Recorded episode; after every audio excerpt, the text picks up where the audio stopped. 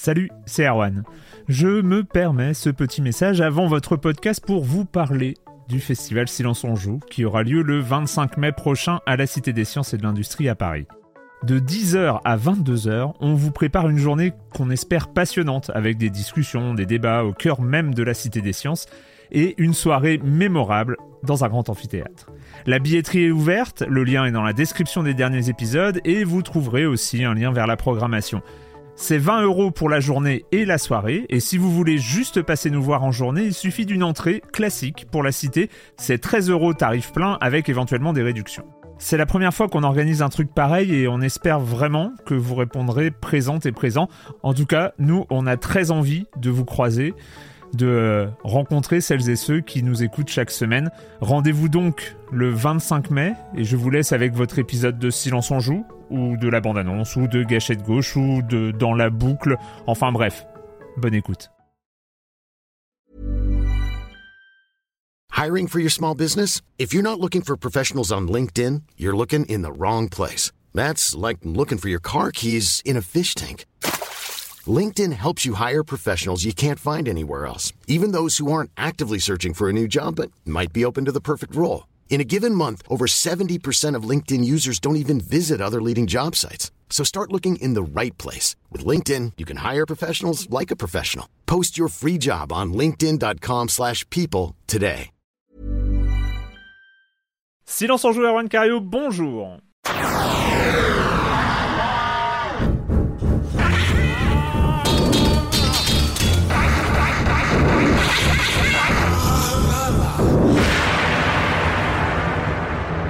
Au programme cette semaine, on vous avait promis des jeux de 2021. Bah, c'est le jeu de ce début d'année 2021. On va parler évidemment de Hitman 3, le troisième épisode de la nouvelle trilogie de Hitman. Enfin, on fera un bilan de la série aussi quand même euh, au passage. Et puis on terminera, enfin on conclura quand même l'émission avec un autre jeu, mais là qui remonte à 2020. On peut pas faire que du 2021 non plus.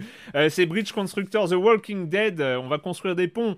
Et puis pour euh, m'accompagner dans cette émission, j'ai le plaisir euh, d'accueillir trois de mes chroniques heureuses favoris. Julie Le Baron, salut Julie. Salut Erwan, salut. Comment ça va depuis la semaine dernière? Bah écoute, parfaitement bien parce que je viens de Tu as jouer tué avec des gens 3. Ouais. Ah là là, c'est bien, ça occupe. hein.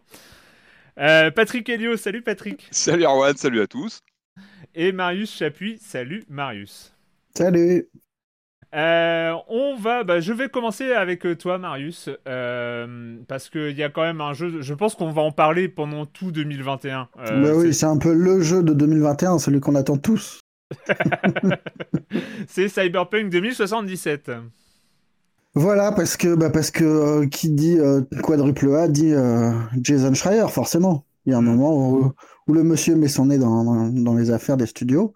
Il y a ses entrées euh, chez, euh, chez euh, CD Projekt en plus. Enfin, il a- Oui, Ouais. voilà, c'est pas, c'est pas la première fois. Et euh, là, donc, il revient bah, sur le, le développement forcément un peu compliqué. Hein, c'est pas vraiment une surprise ce qu'on peut euh, lire dans cet article, mais, euh, mais ça reste euh, néanmoins intéressant.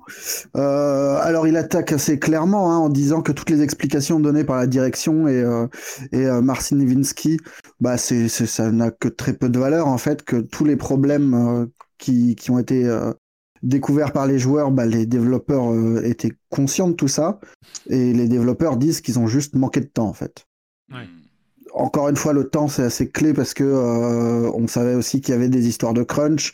Euh, Schreier avait déjà sorti un premier élément en, sortant cette lettre euh, envoyée aux développeurs euh, en septembre, je crois, où après avoir eu pour consigne, enfin pour intention en tout cas de ne pas cruncher, là d'un coup le crunch devenait obligatoire. Là, on a, clairement des gens qui disent que depuis longtemps, ils crunchaient de façon pas vraiment volontaire, quoi. Hmm. Euh, un mec qui en on, donc avec son nom et euh, qui l'assume complètement côté audio, dit qu'il multipliait les journées de, de 13 heures, que c'était 5 jours par semaine à 13 heures quand même. Et qu'au bout d'un moment, il a craqué. Euh, et globalement, euh, ce qui ressort aussi, c'est que si le crunch n'était pas obligatoire, quand quelqu'un allait voir euh, son lead pour lui dire euh, bah non, moi là, je, je bosse pas ce week-end, euh, c'est pas possible, on lui disait pas de problème. Par contre, c'est ton- les mecs de ton équipe qui vont compenser. Donc, ce qui est une autre forme de pression assez sympathique, quoi. Ouais. Donc t'évites la machine à café après quoi. et c'est une caricature. En fait, c'est la caricature de, euh, de l'injonction euh, au crunch, mais c'est Mm. complètement caricatural. C'est comme dans les livres, quoi. Enfin, c'est euh, si tu si toi tu crunches pas, c'est les autres qui vont bosser plus. C'est un exemple tellement tellement car- enfin c'est c'est- c'est vraiment c'est un stéréotype du, du mécanisme en fait. C'est la base. Sans surprise aussi, on retrouve cette histoire. euh, Enfin, je dis sans surprise. On n'est pas étonné, en tout cas, de voir que, euh, que la démo de l'E3 qui était euh, présentée euh, en 2018, qui était si belle, qui faisait rêver euh, Mm. tout le monde, c'était. Bah, euh, voilà. Et ensuite, qui a été diffusée quelques mois après euh, Après, ouais. à tout le monde, c'était euh, en gros du, du bullshit et qu'il n'y avait pas grand chose derrière, quoi. Et que les développeurs euh, bah, râlaient parce qu'ils ils estimaient que tout le temps passé à bosser là-dessus n'était pas utilisé sur le jeu, que c'était une connerie. Moi, ça, ça me fait marrer parce que c'est des trucs qu'on a entendus par ailleurs euh, chez Ubisoft et que, et que voilà, c'est pas. Enfin, c'est, c'est un des travers assez. euh, assez grossiers du, du jeu vidéo et des grosses, des grosses maisons qui ont besoin de communiquer, qui pour communiquer ont besoin de développer des trucs qui font rêver, quitte à en fait tirer une balle dans le, à se tirer une balle dans le pied derrière quoi. C'est grâce aussi à cette démo totalement bidonnée qu'ils ont vendu euh, des millions et des millions de, de copies de jeux injouables le jour de la sortie. Donc économiquement, c'est peut-être un bon calcul cette démo euh, pourrie. Ah non mais économiquement de toute façon euh, tout ce qu'a fait Cyberpunk est pas si mal. Certes, le, le, l'action a pris un petit coup dans le nez et euh, sur le long terme, c'est pas tenable parce que l'image du studio est dégradée. Mm. Mais quand tu fais autant de, de, de, de prévente de ton jeu, ouais, fou. t'as, gagné quoi. J'ai j'ai pas la chronologie exacte, mais les, donc les nouvelles révélations de Schreier, elles sont arrivées après la communication du studio qui a fait une sorte de, de- de communication de damage control. On a vu un, on a vu un nouveau planning en fait avec euh, du coup, euh, je crois le report des versions next gen, les vraies versions next gen à Ouais, de deuxième mémoire, semestre, si je dis pas de ouais. bêtises. de Euh, enfin, on mémoire, sent c'est a- quasiment en même temps. Mm. Parce que, euh, parce que Schreier attaque son papier avec les déclarations d'Ivinsky. qui- D'accord, donc il l'a intégré. J'essaie ok, de- voilà. du- D'accord. Ok, on oui, sent parce le truc. que- euh, Oui, parce qu'ils expliquaient que la roadmap qui est un peu triste avec les on, écarte les DLC supplémentaires, on, essaie vraiment de combler les problèmes en urgence, les, mises à jour, je crois qu'il y a deux trois mises à jour d'annoncer, les versions next gen qui sont quand même très attendues, c'est- là-dessus qu'on attend Cyberpunk, hein, c'est les versions PS5 ou Xbox Series X quand il y aura des consoles, ça c'est un autre problème, mais c'est là-dessus qu'on attend le titre et elles sont reportées, pas au calendrier grec, mais à deuxième, deuxième semestre, hein, c'est pas pour tout de suite, a priori. Mais ce qui est normal en même temps, tu peux pas demander aux mecs de continuer à cruncher après la sortie du jeu, leur reprocher de cruncher et. euh, Ah bien et sûr. voilà. Non, mais c'est le lancement en, en général qui est mal, euh, qui était mal euh, orchestré globalement. En fait, c'est tout le titre qui aurait dû être reporté et être. euh, Ouais, bah, la question euh, des reports est, est largement évoquée aussi, Ouais. parce qu'on on dit que le jeu a pris euh, énormément de temps à être développé et compagnie. Là, ce qui ressort, c'est qu'en fait, il prend vraiment forme qu'à partir de 2016, Mm. que là, tout est remis sur la table, qu'à l'époque, que jusqu'à ce moment-là, Cyberpunk était un TPS. Donc c'est quand même pas un petit switch de, de tout basculer euh, et de tout revoir comme ça. Et, euh, et, euh, et les- les- la question des reports, c'est euh, clairement évoqué. euh, moi, il y a une expression qui est très jolie, je trouve, qui s'appelle euh, le double dip. C'est le- tous les fans de Seinfeld verront très bien ce que c'est. C'est quand tu trempes deux fois ta, ta chips après avoir euh, croqué dedans dans la même sauce.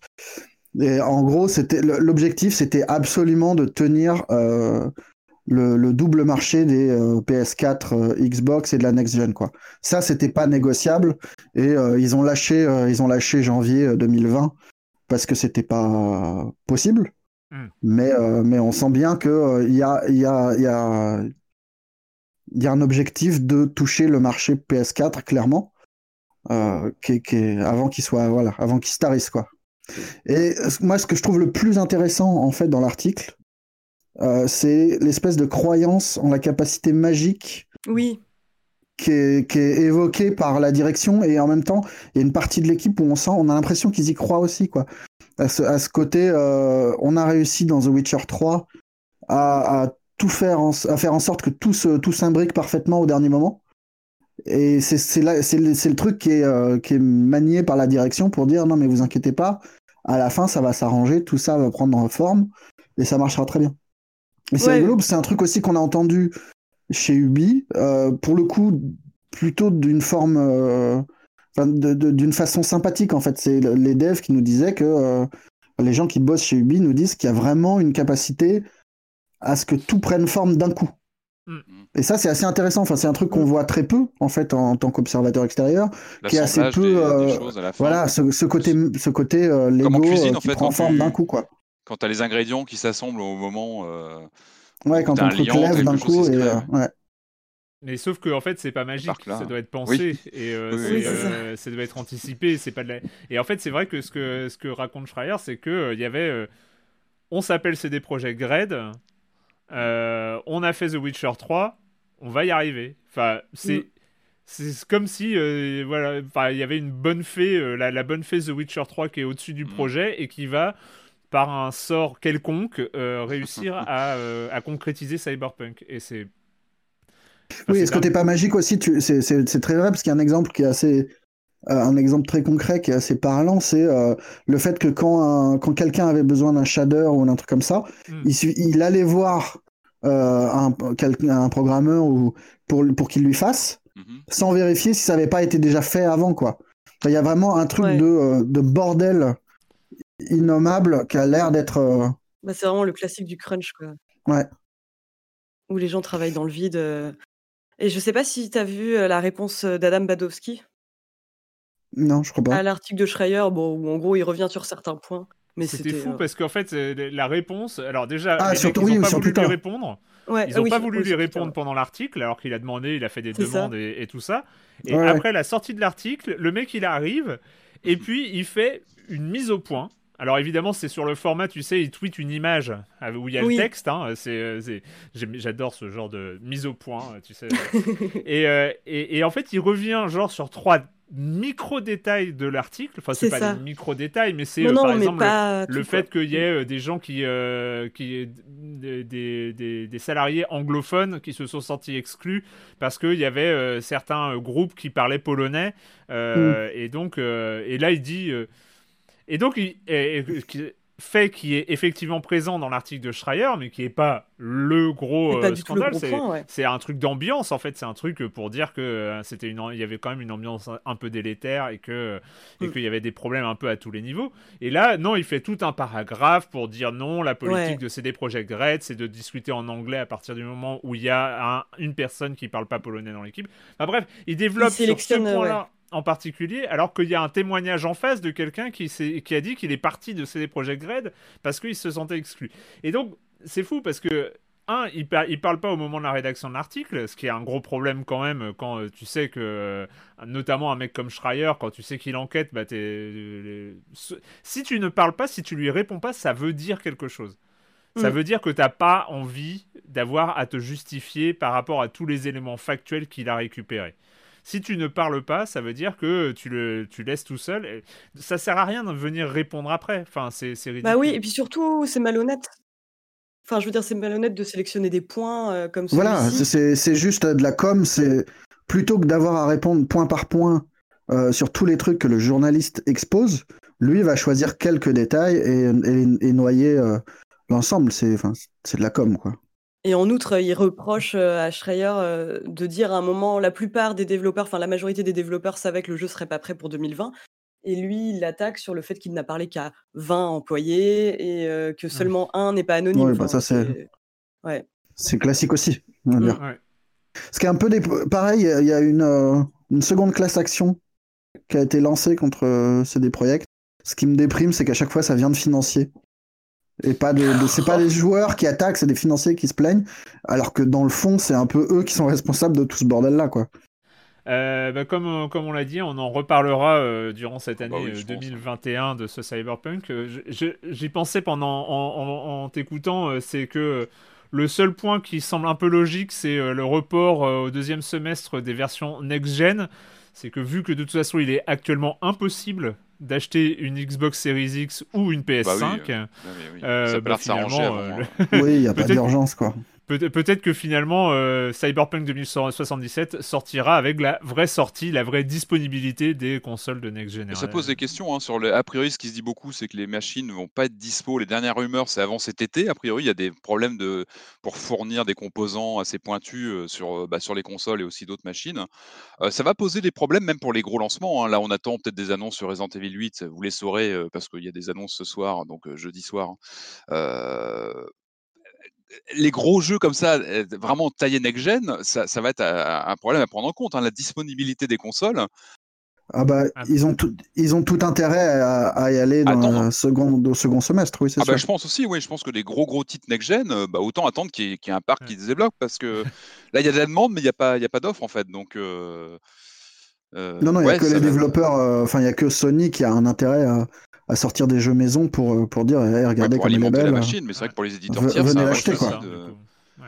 Ouais. donc ce sera, à mon avis, la, next la vraie next-gen en jeu, ça va vraiment être le deuxième semestre, peut-être même la fin d'année 2021, où vraiment on aura des titres. Euh. Est-ce qu'on n'aurait pas euh, parlé de consoles en early access hein? C'est un peu ça l'idée. Mais tout est early access maintenant, Erwan. Tout, tout, tout. C'est ça. Julie, Julie, tu voulais parler d'un très bon jeu qui date un petit peu d'ailleurs, mais euh, qui, va, euh, qui va connaître une deuxième vie. C'est ça? Ouais, euh, c'est Oxenfree qui est sorti en 2016, donc qui était un très chouette petit jeu d'aventure narratif sur une bande de potes qui ouvre une faille qui permet à des spectres d'entrer dans notre monde, et qui avait vraiment une très très chouette direction artistique, une, très belle ambiance. Et donc, en gros, c'est Sean Krankel et Adam Hines, donc les, co-créateurs du studio Night School Studio, qui ont annoncé qu'ils travaillaient donc sur une adaptation en série. Et alors, c'est très vague pour l'instant. Enfin, c'est vraiment, tu sens le, communiqué ultra vague, mmh. mais ils ont donné une interview à Digital Trends où ils disent voilà, ça fait six mois qu'on travaille dessus, c'est une, une, adaptation du jeu, mais il y aurait euh, un tout nouvel ensemble de variables impliquées. Donc ça peut euh, tout et rien dire. Mais euh, moi, je m'en réjouis plutôt. Je suis assez curieuse de voir ce que ça pourrait donner. ils ont aussi glissé qu'ils travaillaient pareil sur une adaptation d'After Party, donc pareil un autre jeu du studio. Et je trouve ça intéressant en fait de voir parce qu'on sait que les adaptations de jeux vidéo en film, c'est pas toujours très, ça donne, ça aboutit pas toujours à des œuvres mmh. incroyables.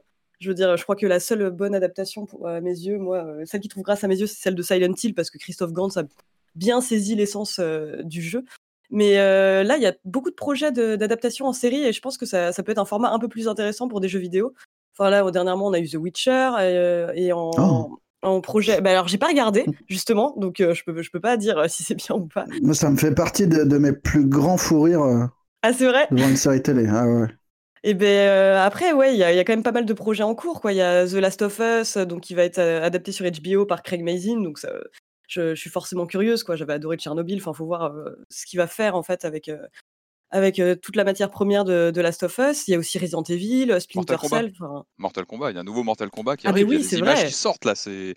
Il n'y a plus Christophe Lambert, mais, mais moi j'y crois quand même. Est-ce qu'on est fait pas un reboot de la même connerie euh, d'il y a 15 ans, 20 ans, quand, avec les adaptations de, de, jeux vidéo en film? Enfin, Après, moi sur Oxenfree, je suis hyper dubitatif parce que ce qui faisait vraiment le charme d'Oxenfree, c'est le. Comment ils avaient appelé ça Le walking and talking game. Ouais. c'est cette capacité de, de, déplacer ton personnage avec des, avec des, des réparties, avec, euh, avec des dialogues qui étaient très bien écrits. Et en ça parlait tout le temps, c'était très vif. Ouais, et c'était ouais. Et puis c'était interactif quoi. Enfin, tu donnais une couleur au personnage en fait. C'était ça qui était plaisant. C'était pas tellement les enjeux de choix qu'on te proposait, c'était d'investir un personnage en lui donnant de la couleur. Là, je vois pas trop. Enfin, ça va donner. Ce qui me fait peur, c'est qu'en fait, il y a une espèce de vague de teen drama partout sur les séries en ce moment. Tout, tout devient un teen mm. drama. Et là, c'est juste, mais c'est ça saute à pied du joint dedans, quoi. Après, oui, ils sont à fond euh, sur l'adaptation. Ce qu'ils évoquent, je crois, je crois, que c'est dans le même article, hein, ils évoquent une piste de film hein, qui avait été écartée euh, avec Skybound, qui est donc la, boîte de Kirkman. Donc, je pense qu'ils veulent vraiment pousser une adaptation, ou alors on leur demande. Mais c'est vrai que c'est étonnant, ouais, Oxenfree soit autant euh, dragué pour être adapté ou en film, ou en série télé, ou. Ouais, je suis curieuse de voir ce que ça va donner, ouais. Mais, Parce que l'intrigue oui, générale, c'est pas. Enfin, tu vois. Ouais, c'est l'écriture. Enfin, c'est plus, oui, le, gameplay, le, la, la, découverte du, du texte et des, des- des échanges entre les personnages. Je suis d'accord. Et c'est exactement ce que tu dis, Marius. C'est le fait euh, de l'héroïne. On pouvait euh, le faire qu'elle euh, se moque des autres, qu'elle soit compatissante, bienveillante ou pas. Ou, Et c'est vrai que c'était ce côté de jongler avec le caractère du personnage principal et des autres personnages aussi, parce que tu, tu décidais un peu de tout dans, dans, dans, dans les échanges et, et ce genre de choses. Je sais pas. Je, suis très très dubitatif. Et, pour revenir sur The Last of Us et, euh, et le lien avec Craig Mazing, euh, autant j'étais un petit peu hypé à l'époque où ça avait été annoncé parce qu'il y avait le nom justement de Craig Mazing qui, est- qui, a- qui s'occupait de Tchernobyl, qui est quelqu'un d'a priori assez intéressant. Enfin, moi, je me souviens des podcasts euh, Ah ouais. qui revenaient sur, euh, sur Tchernobyl et aussi ceux de Watchmen où Craig Mazing interviewait Damon Lindelof et c'était passionnant. Enfin, les deux hommes étaient vraiment très intéressants. Ce qui me fait un peu plus peur, c'est qu'il est aussi lié à l'adaptation de Borderlands en film, Ah, j'avais pas vu ça. qui fiche un peu les jetons, naturellement. En film live, si- du coup, avec des acteurs et ouais, tout ça. ouais, euh, avec, euh, ouais, ouais, c'est un truc euh, pas petit budget non plus. Mm. Et que quand tu regardes dans le détail sa, sa filmographie, il y a quand même pas mal de red flags euh, Ah bah ouais, Ouais. Craig Mazin avant Tchernobyl, c'était vraiment un tâcheron quoi. Enfin, où tu te dis qu'il y, a- il y a moyen qu'en fait Tchernobyl soit une parenthèse, euh, une parenthèse géniale et que, et que derrière on retrouve plus le mec de, qui a fait le, le chasseur et la reine des glaces ou euh, Very Bad Trip 3 quoi. ouais, non mais c'est ça, bon. les, les- les projets de films qu'il avait fait avant. Mais après c'est ça, j'ai forcément envie d'y croire parce que euh, comme tu disais, ouais, ses podcasts étaient passionnants, c'est clairement un, un type très intéressant. Sa transparence aussi sur ses euh, sur ses sources d'inspiration. Enfin moi j'aimais beaucoup en fait quand il faisait un déroulé, voici tous les textes dont je me suis inspiré pour Tchernobyl.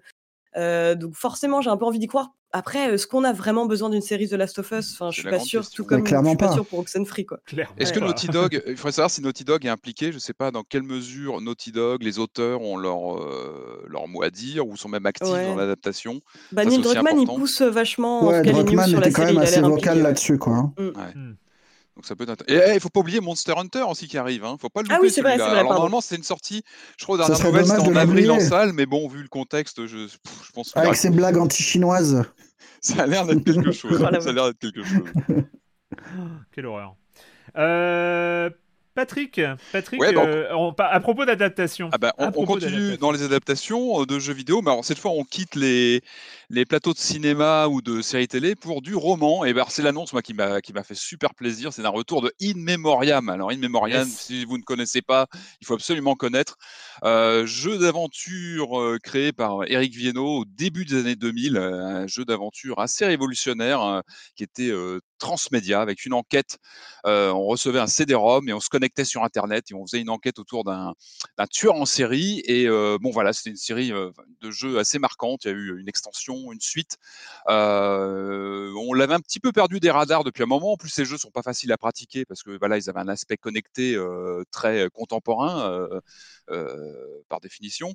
Et on vient d'apprendre que Eric Viennot va signer un roman immémoriable, euh, donc adapté du, du, du thriller qui, euh, qui va sortir donc euh, le 17 février 2021 en version numérique et papier. Donc il est coécrit donc entre par Eric Viennot et Florence Beauchard.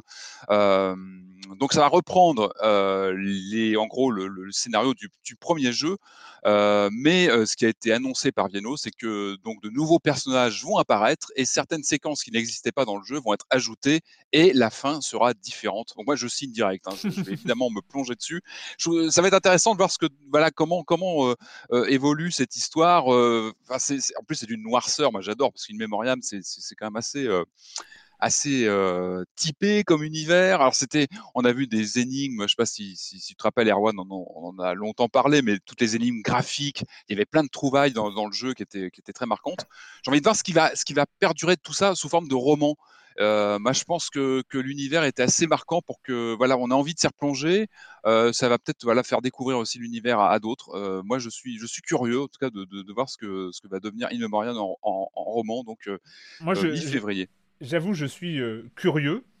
forcément Ouais. parce que c'est Eric Viennot. Alors, disclaimer, Eric Viennot étant un des très rares développeurs de jeux vidéo avec qui je me suis lié d'amitié, donc euh, je je vais pas du tout, euh, je, je vais pas du tout euh, parler euh, parler du fond. Enfin voilà, je suis évidemment curieux. Après, ce qui est marrant, c'est que In Memoriam, euh, tu dis euh, pour ceux qui n'y ont pas joué, il faut y jouer, sauf que c'est Oui, devenu injouable. Parce qu'il faut bien, il faut bien comprendre qu'il y avait toute une partie d'enquête sur Internet et c'était la sûr. trouvaille vraiment. Euh, majeur du jeu, c'est que euh, il fallait faire des recherches par mots-clés euh, Avec euh, dans des moteurs de recherche. crois, certains Et en fait, il- qui avaient, qui avaient, qui avaient Bah, dont. Libération, Ah dont. Libération, on avait travaillé avant la sortie du jeu avec lui pour intégrer euh, à l'intérieur de l'IB un article euh, in memoriam. Alors c'était rigolo parce qu'à l'époque, à l'époque j'avais une double casquette, mais euh, j'étais salarié en tant qu'informaticien web à Libération et je m'occupais aussi euh, de- des- jeux vidéo. Et donc en fait c'est moi qui avais développé un petit script à l'intérieur du site. Alors c'était assez rigolo, mais je, je- vous fais un, un- peu, un peu des, des- trucs de l'époque, mais c'était. En, en fait, on avait discuté, euh, j'avais évidemment discuté avec Eric Viennot, je savais pas du tout à, à quoi allait ressembler euh, In Memoriam avant que ça sorte, évidemment. C'était tout, tout- Alors, il faut rappeler quand même, on est quoi au début des années 2000, c'est complètement nouveau Ouais. ce genre de principe. C'est Complètement, On n'a oui. jamais vu ça à l'époque. Et en- bah, oui, on n'a jamais vu ça après non plus, après, hein, bah, euh, parce qu'en fait, ils, euh, avaient resté créé, en fait, ils avaient créé des pages web où euh, il fallait, euh, en fait, tu passais avec un, par un moteur de recherche classique, mais le jeu te disait quelle chaîne de mots euh, taper. Et en fait, forcément, le but du jeu, c'était que c'était leur page à eux, perdue au milieu d'Internet, sur le moteur de recherche classique, qui allait revenir en première position si tu faisais cette recherche spécifique. À l'époque, Internet était un peu moins peuplé. Et, en fait, ça a été aussi un problème à partir du moment où les solus d'In Memoriam sont sortis. Évidemment, ça niquait tout le, tout le, tout le Tout principe concept, ouais. Ouais, parce qu'en fait, les solutions de- ont fini par arriver au-dessus des vraies pages euh, créées euh, pour le jeu.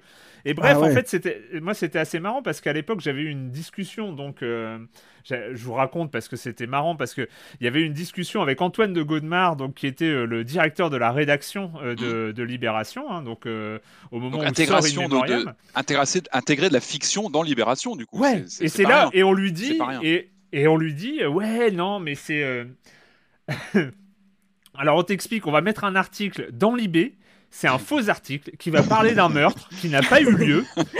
Et, euh, et euh, alors ça va être écrit comme un vrai article et il y aura rien pour différencier. Et là il nous regarde et il fait, euh, bah non, ça va pas être possible. non, ça va pas être possible. Enfin, on est.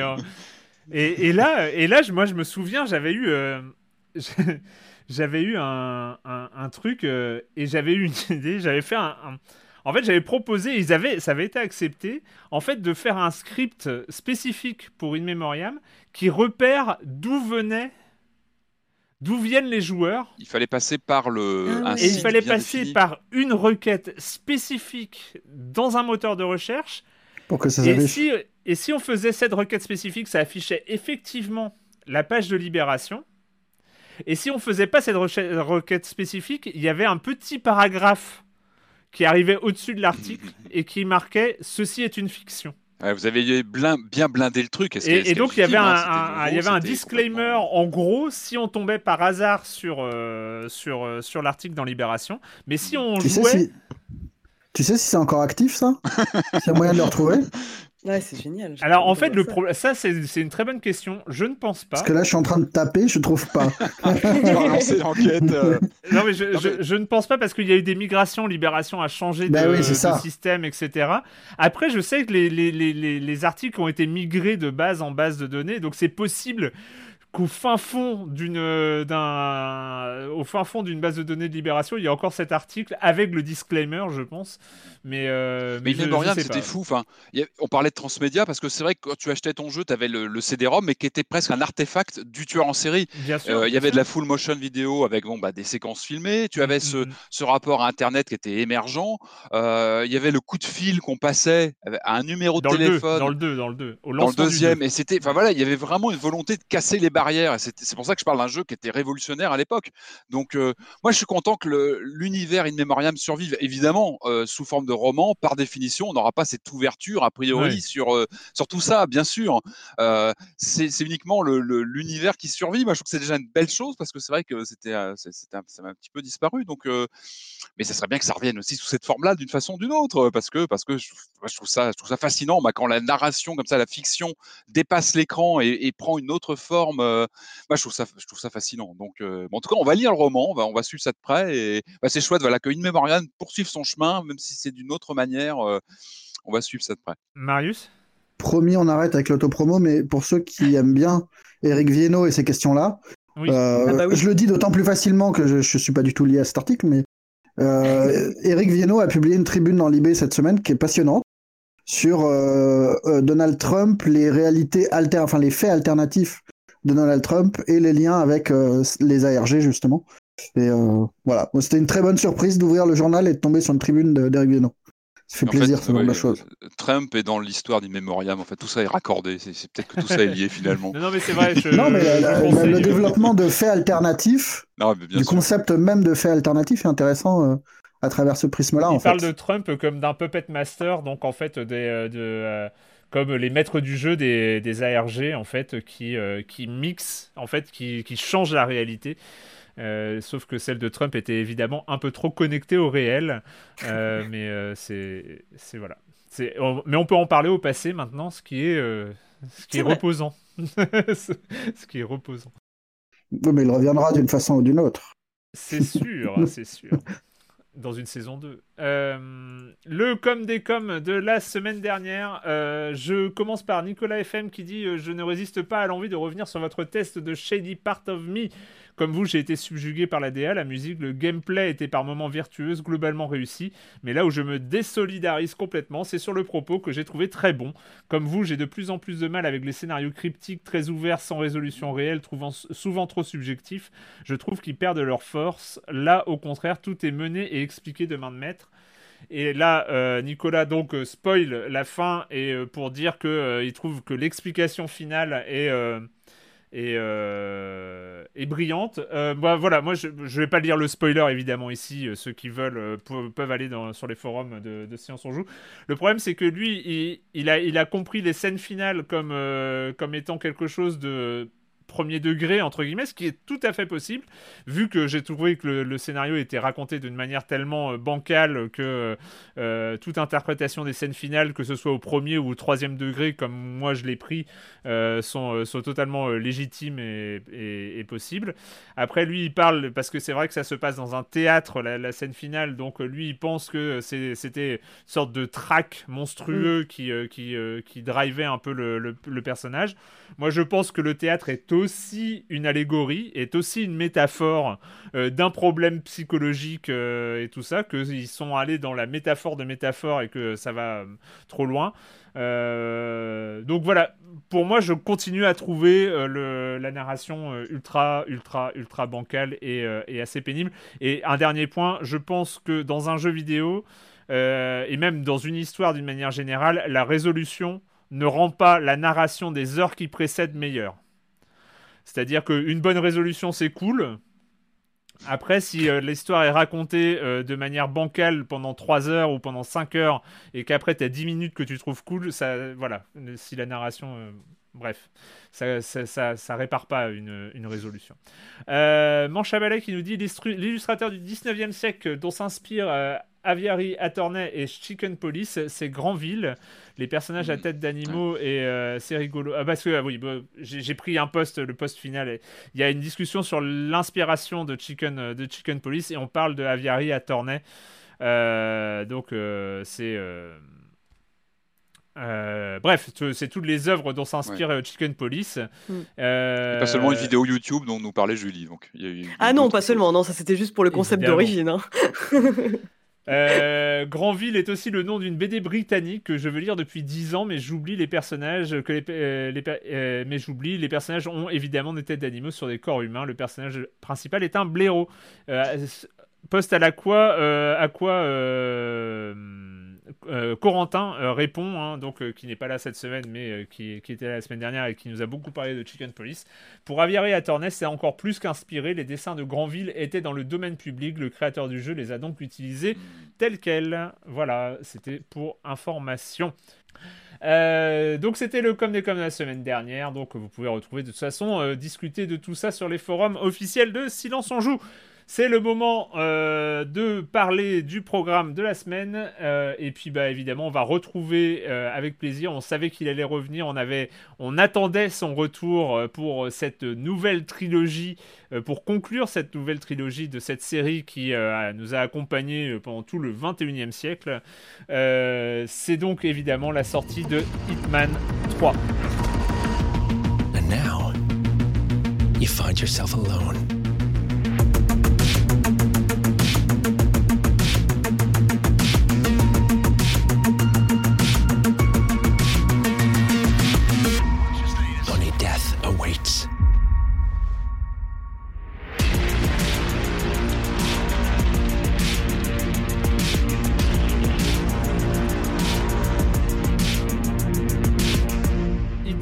3, donc on retrouve avec plaisir l'homme chauve au code barre. C'est un peu ça le principe, hein. c'est un peu ça la signature du jeu. Euh, c'est l'agent 47, euh, l'agent 47 et ses histoires. Alors on va parler un peu du scénario quand même, parce que, en tout cas peut-être pas du scénario en lui-même, parce que personne Si, ne comprend rien. explique-nous, s'il te Ouais, plaît. vas-y, raconte-nous tout, Erwan. Alors, l'agent 47 est un tueur à gages. À partir de là, le reste n'est pas très important. Euh, ce Hitman 3, c'est donc la fin d'une trilogie qui a commencé en 2016 avec le reboot de la série, euh, qui elle a commencé en l'année 2000 en fait, avec Hitman tueur à gages, Hitman Code- Codename 47 hein, en- en VO. Euh, est-ce que, est-ce que, euh, bah, je vais te demander, Patrick, est-ce que toi tu te souviens de tes euh, premiers euh, contacts avec la série justement? Alors oui, je crois, moi j'ai loupé le premier sur PC, j'ai dû, j'ai fait le deuxième sur GameCube en fait, hein, que, euh, Mm. lors des portages console et moi j'avais trouvé déjà ça super frais pour l'époque. C'était assez, c'était assez innovant comme principe, comme ça de pouvoir avoir du un semblant de monde ouvert et puis de, de cette sensation de liberté. C'est, toujours ça qui, qui bon, qui aujourd'hui est beaucoup plus intense.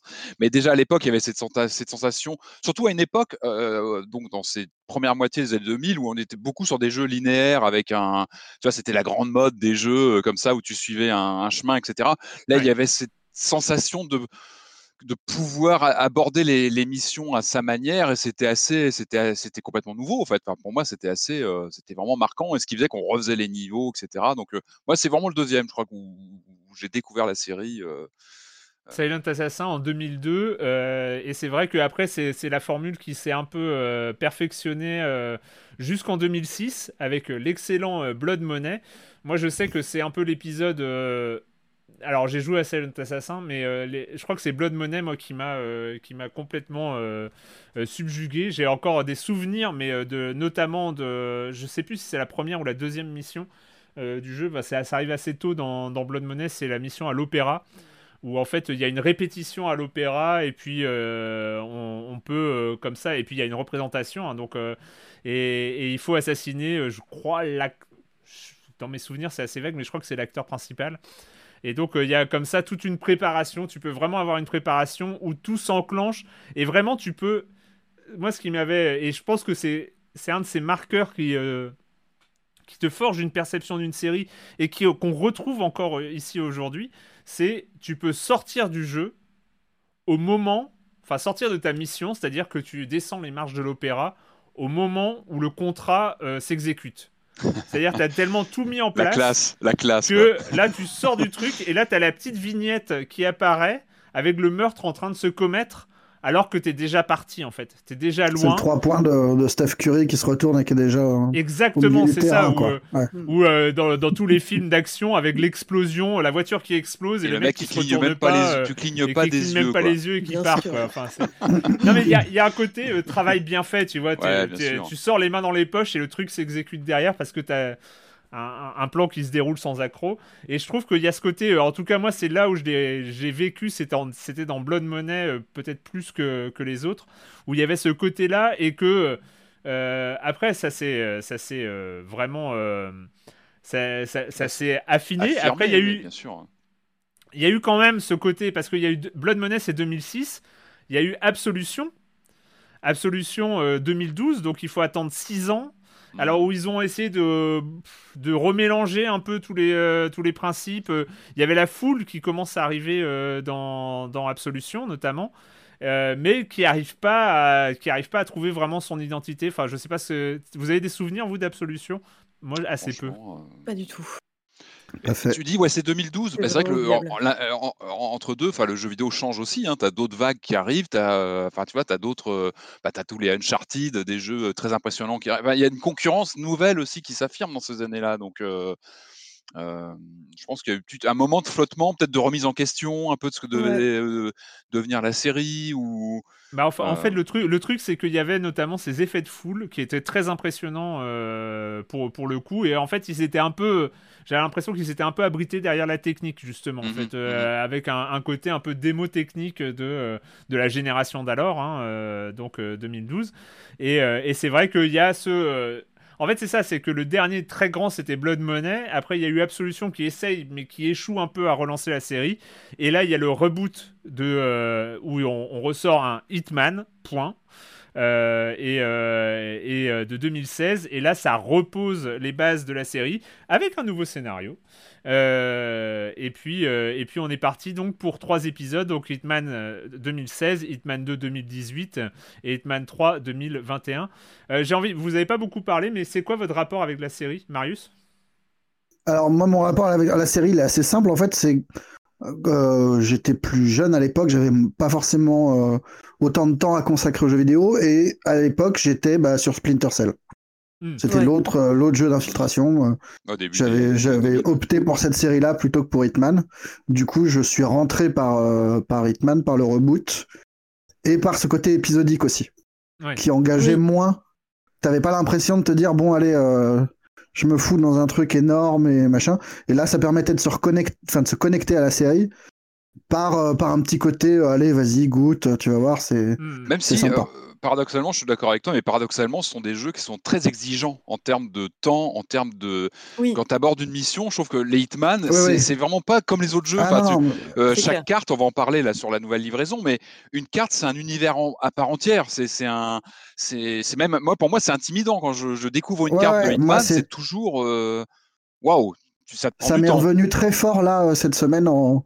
pour Hitman 3 parce que parce que j'avais pas beaucoup de temps Mm. et que c'est pas un jeu qui se Ah non non, il faut. bah, il, Siffleur, il faut ouais. il faut une heure une heure et demie surtout quand tu commences dans Hitman Mm. pour euh, bah, pour te, te plonger dans, dans le niveau quoi pour le tu regardes une comprendre montagne pour, euh, quoi. Quand tu commences un niveau, mais en même temps, c'est un tel régal à parcourir. Ouais ouais c'est délicieux mais tu peux mais si tu si tu interromps ta partie ça marche pas aussi bien c'est parce que tu- intimidant. ouais.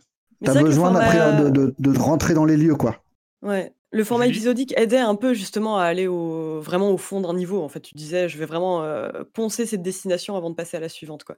Enfin, ça a ses défauts le format épisodique, mais c'est vrai que j'aime bien, moi, euh, passer du temps euh, dans un niveau jusqu'à le connaître par cœur. C'est là que ça devient vraiment jouissif et qu'on peut faire échafauder des plans et ensuite partir les mains dans les poches sans regarder les explosions, comme disait Erwan. Quoi. Quand tu sens chez toi, le moment où tu as cette familiarité absolue avec l'endroit où tu es chez toi, en fait, tu commences à tout Ah ouais, connaître. c'est jouissif. un peu ouais. comme dans Un jour sans fin où tu sais que le mec va passer, va faire ça, machin. Il y a ce, il y a un Oui, côté vraiment euh, je maîtrise quoi. Et là, tu Mm. sais que le jeu, euh, c'est toi qui es aux manettes, mais ça prend du temps. Ça, ça prend beaucoup de temps pour pour euh, Julie, ton- s'approprier un endroit.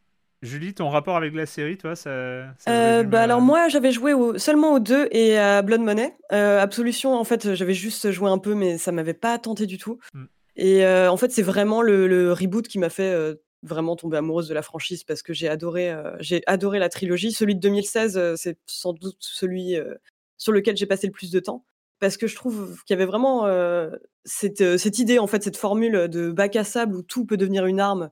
Enfin que ce soit un muffin aux myrtilles ou je sais pas un poisson mort enfin je trouvais ça absolument fabuleux. La liberté d'approche en fait du du jeu m'a complètement happé et c'est vrai qu'il y a- ce que disait Patrick ce, ce côté que j'adore moi c'est vraiment le côté un jour sans fin où tu as l'impression d'être Phil Connors en fait qui apprend euh, Enfin, sauf qu'au lieu d'apprendre à jouer du Rachmaninoff et à faire la sculpture sur glace, tu apprends les patrouilles d'un PNJ, euh, quel verre va boire telle cible à, telle heure. Mm. Et, euh, et ça, c'est vraiment, euh, je trouve, une formule qui marche excessivement bien. J'ai- J'aime beaucoup. euh, il y avait une vidéo de Mark Brown qui résumait bien euh, euh, l'essence de ce reboot. Pour moi, c'est euh, c'est vraiment l'art de la répétition.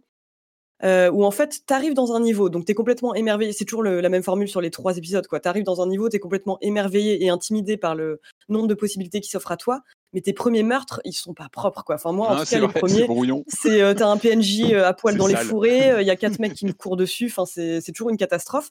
Et tu passes très lentement, progressivement, euh, de Benny Hill à euh, l'assassin silencieux qui est euh, qui est l'agent 47 quoi. Et ça, je, je, je trouve ça fascinant. Quoi. Ce qui est assez formidable en fait avec Hitman, euh, avec ce, ce, re- ce reboot, c'est que c'est un jeu vid- c'est un jeu qui est très beau, qui est très bien fait techniquement, qui euh, qui qui t'engloutit dans son univers, dans le côté réaliste du truc. Mais c'est un jeu vidéo qui s'assume comme un jeu vidéo, Mhm. Ouais, Ah qui, qui est vraiment fait dans, enfin pensé comme un, un truc de répétition, de euh, qui, qui qui pense la place du joueur euh, à travers un apprentissage quoi. Mm. On n'est pas là pour te faire oublier que tu joues ou non, au contraire. Ah, mais. On te montre des chemins, on te montre que ce que tu fais au début n'est qu'une euh, qu'une- façon de gratter le niveau et que euh, là tu vas choisir de tuer euh, tel mec de telle façon, mais que tu vois déjà deux ou trois possibilités très différentes euh, qui sont très tentantes. Et à ce titre-là, je trouve que le, le système d'intrigue qui te permet de te guider, de te donner des, Des, des des éléments histoires dans l'histoire, des micro-histoires Voilà. qui s'imbriquent comme ça. C'est bien extrêmement habile, je trouve. C'est très simple, mais c'est très habile parce qu'on ne te l'impose pas. Euh, on te montre juste, regarde, là, il y a un chemin. Si tu le suis, tu vas trouver euh, une façon de faire qui est complètement différente. Et puis après, tu pourras jouer encore euh, en, t'éloignant de, de ce truc-là. Complètement. Donc c'est des, Mais- des tutos, mais très bien faits, quoi. Et je crois qu'on en avait déjà un peu parlé sur le, donc sur le deuxième il y a quelques temps, mais ce qui est fascinant, je trouve, bah, c'est le côté. Pour moi, c'est un des jeux les plus émergents qui soit. Enfin, il y, a- il y a un côté complètement fascinant. Et moi, j'aime beaucoup l'opposition entre ce héros transparent qui est quasiment, qui n'existe quasiment pas. Il n'a pas de visage, il n'est pas là en fait. Il est, il est juste une coquille vide. Et finalement, Mm. le héros de, de- ce sont les niveaux, ce sont les décors. C'est vraiment. Moi, ça me fait. Je crois que j'en avais déjà parlé sur le deuxième, mais moi, ça me fait par- vraiment penser au, vous savez, au, système de, au format de théâtre émer- euh, interactif comme le Sleep No More à New York, par exemple, ou les pièces de théâtre interactives. C'est vraiment ça. C'est-à-dire que Mm. finalement, euh, tu, tu, Erwan, tu parlais de l'histoire, mais on s'en fout en fait, de l'histoire du, du, du- Ah oui, de l'agent complètement. 47, machin. C'est vrai que c'est presque accessoire. C'est sorte de, de prétexte comme ça, fil rouge au fil des, des, des, des niveaux. Mais ce sont les niveaux, les héros. Mm. C'est vraiment incroyable. c'est euh, et, et cette tristesse du héros qui disparaît. Enfin, il n'arrête pas de se déguiser. Il se déguise. Il est jamais vraiment lui-même. Et en fait, et, et par rapport même à sa tristesse physique, hein, le personnage, il n'a pas de mine, il ne ressemble pas à grand chose. Il y avait un papier de Rogamer, je crois que c'est le test du, du- du dernier jeu, là, qui parle d'un personnage un peu anachronique, qui sort, il a- on, on dirait qu'il sort des années 90, quoi, des jeux des années 90, même il est un peu raide dans ses mouvements. Donc lui, il est plutôt triste. Et à côté de ça, il est dans des environnements fabuleux. Les décors, les maps sont d'une finition incroyable.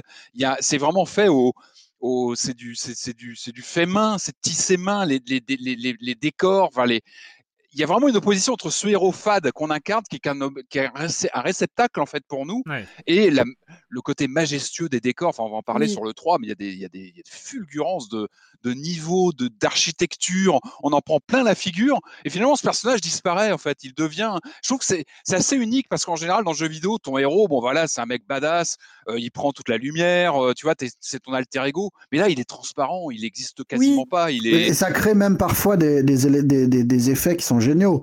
mais Enfin, comique. euh, moins comique dans, ouais, le 3, moins, mais dans le 2, il y avait un truc super à se déguiser en mascotte avec, la, avec ce Oui, mec à complètement Miami, austère, euh, imperturbable, Et c'est complètement assumé. en, hein. tout qu'en rose, quoi. C'est ça qui est génial, c'est que le jeu Ouais, se prend pas, le jeu se prend pas au sérieux en fait. Derrière une intrigue euh, ultra premier degré et un personnage, euh, bah, comme tu disais, ouais, euh, ultra sérieux, impassible. Moi, ce que j'aime beaucoup, c'est euh, le fait que euh, bah, de, dans cette trilogie, il habite vraiment les personnages euh, en lesquels il est déguisé. Enfin, c'est à la fois, il est ultra transparent, mais en même temps, euh, Il devient. je me souviens, ouais, voilà, il devient les persos et il a, mais il a des talents monstres. Je veux dire, dans le 1, il devient successivement batteur pour un groupe euh, à la One Direction, euh, mannequin, et il le fait, mais c'est- vraiment génial à observer, quoi. Et tu dis le jeu se prend pas au sérieux, mais, mais, mais il réussit quand même à tellement travailler ses environnements qu'il y a il- jamais tu ne les prends par-dessus la jambe. Hmm. T'es toujours happé dans le truc, quoi. Hmm. Parce que ça travaille une matière euh, cinématographique. euh, Ouais, puis l'humour, Enfin- l'humour qui jaillit par les événements, par le hasard, par. euh, Il y a vraiment. C'est pour ça que je parlais d'un côté très émergent, d'un des jeux les plus émergents qui soit. C'est que c'est les scènes comiques, elles se créent par, eux-mêmes- par elles-mêmes, en fait, par. euh, Moi, j'ai, moi, j'ai deux trucs parce que justement sur cette remarque de jeu émergent, on est encore sur la série, enfin en tout cas sur le reboot euh, et, et- et tout ça. Et en fait, je trouve qu'il y a vraiment trois, euh, trois niveaux de jeu.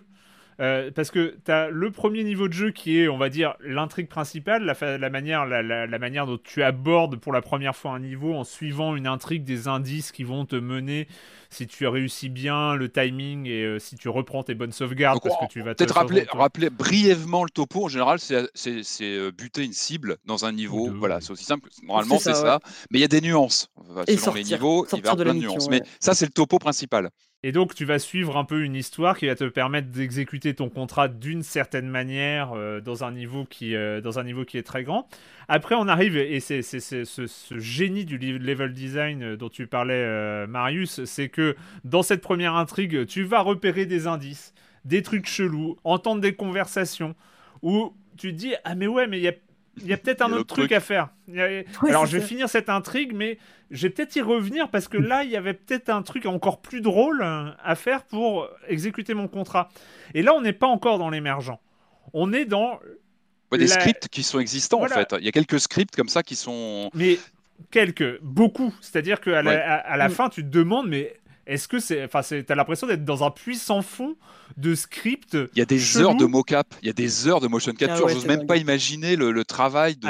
Avec, des, des, des, méthodes d'assassinat euh, qui sont totalement dingues, mais qui sont encore scriptées, mais euh, multi-scriptées. C'est-à-dire que tu as l'impression qu'un niveau.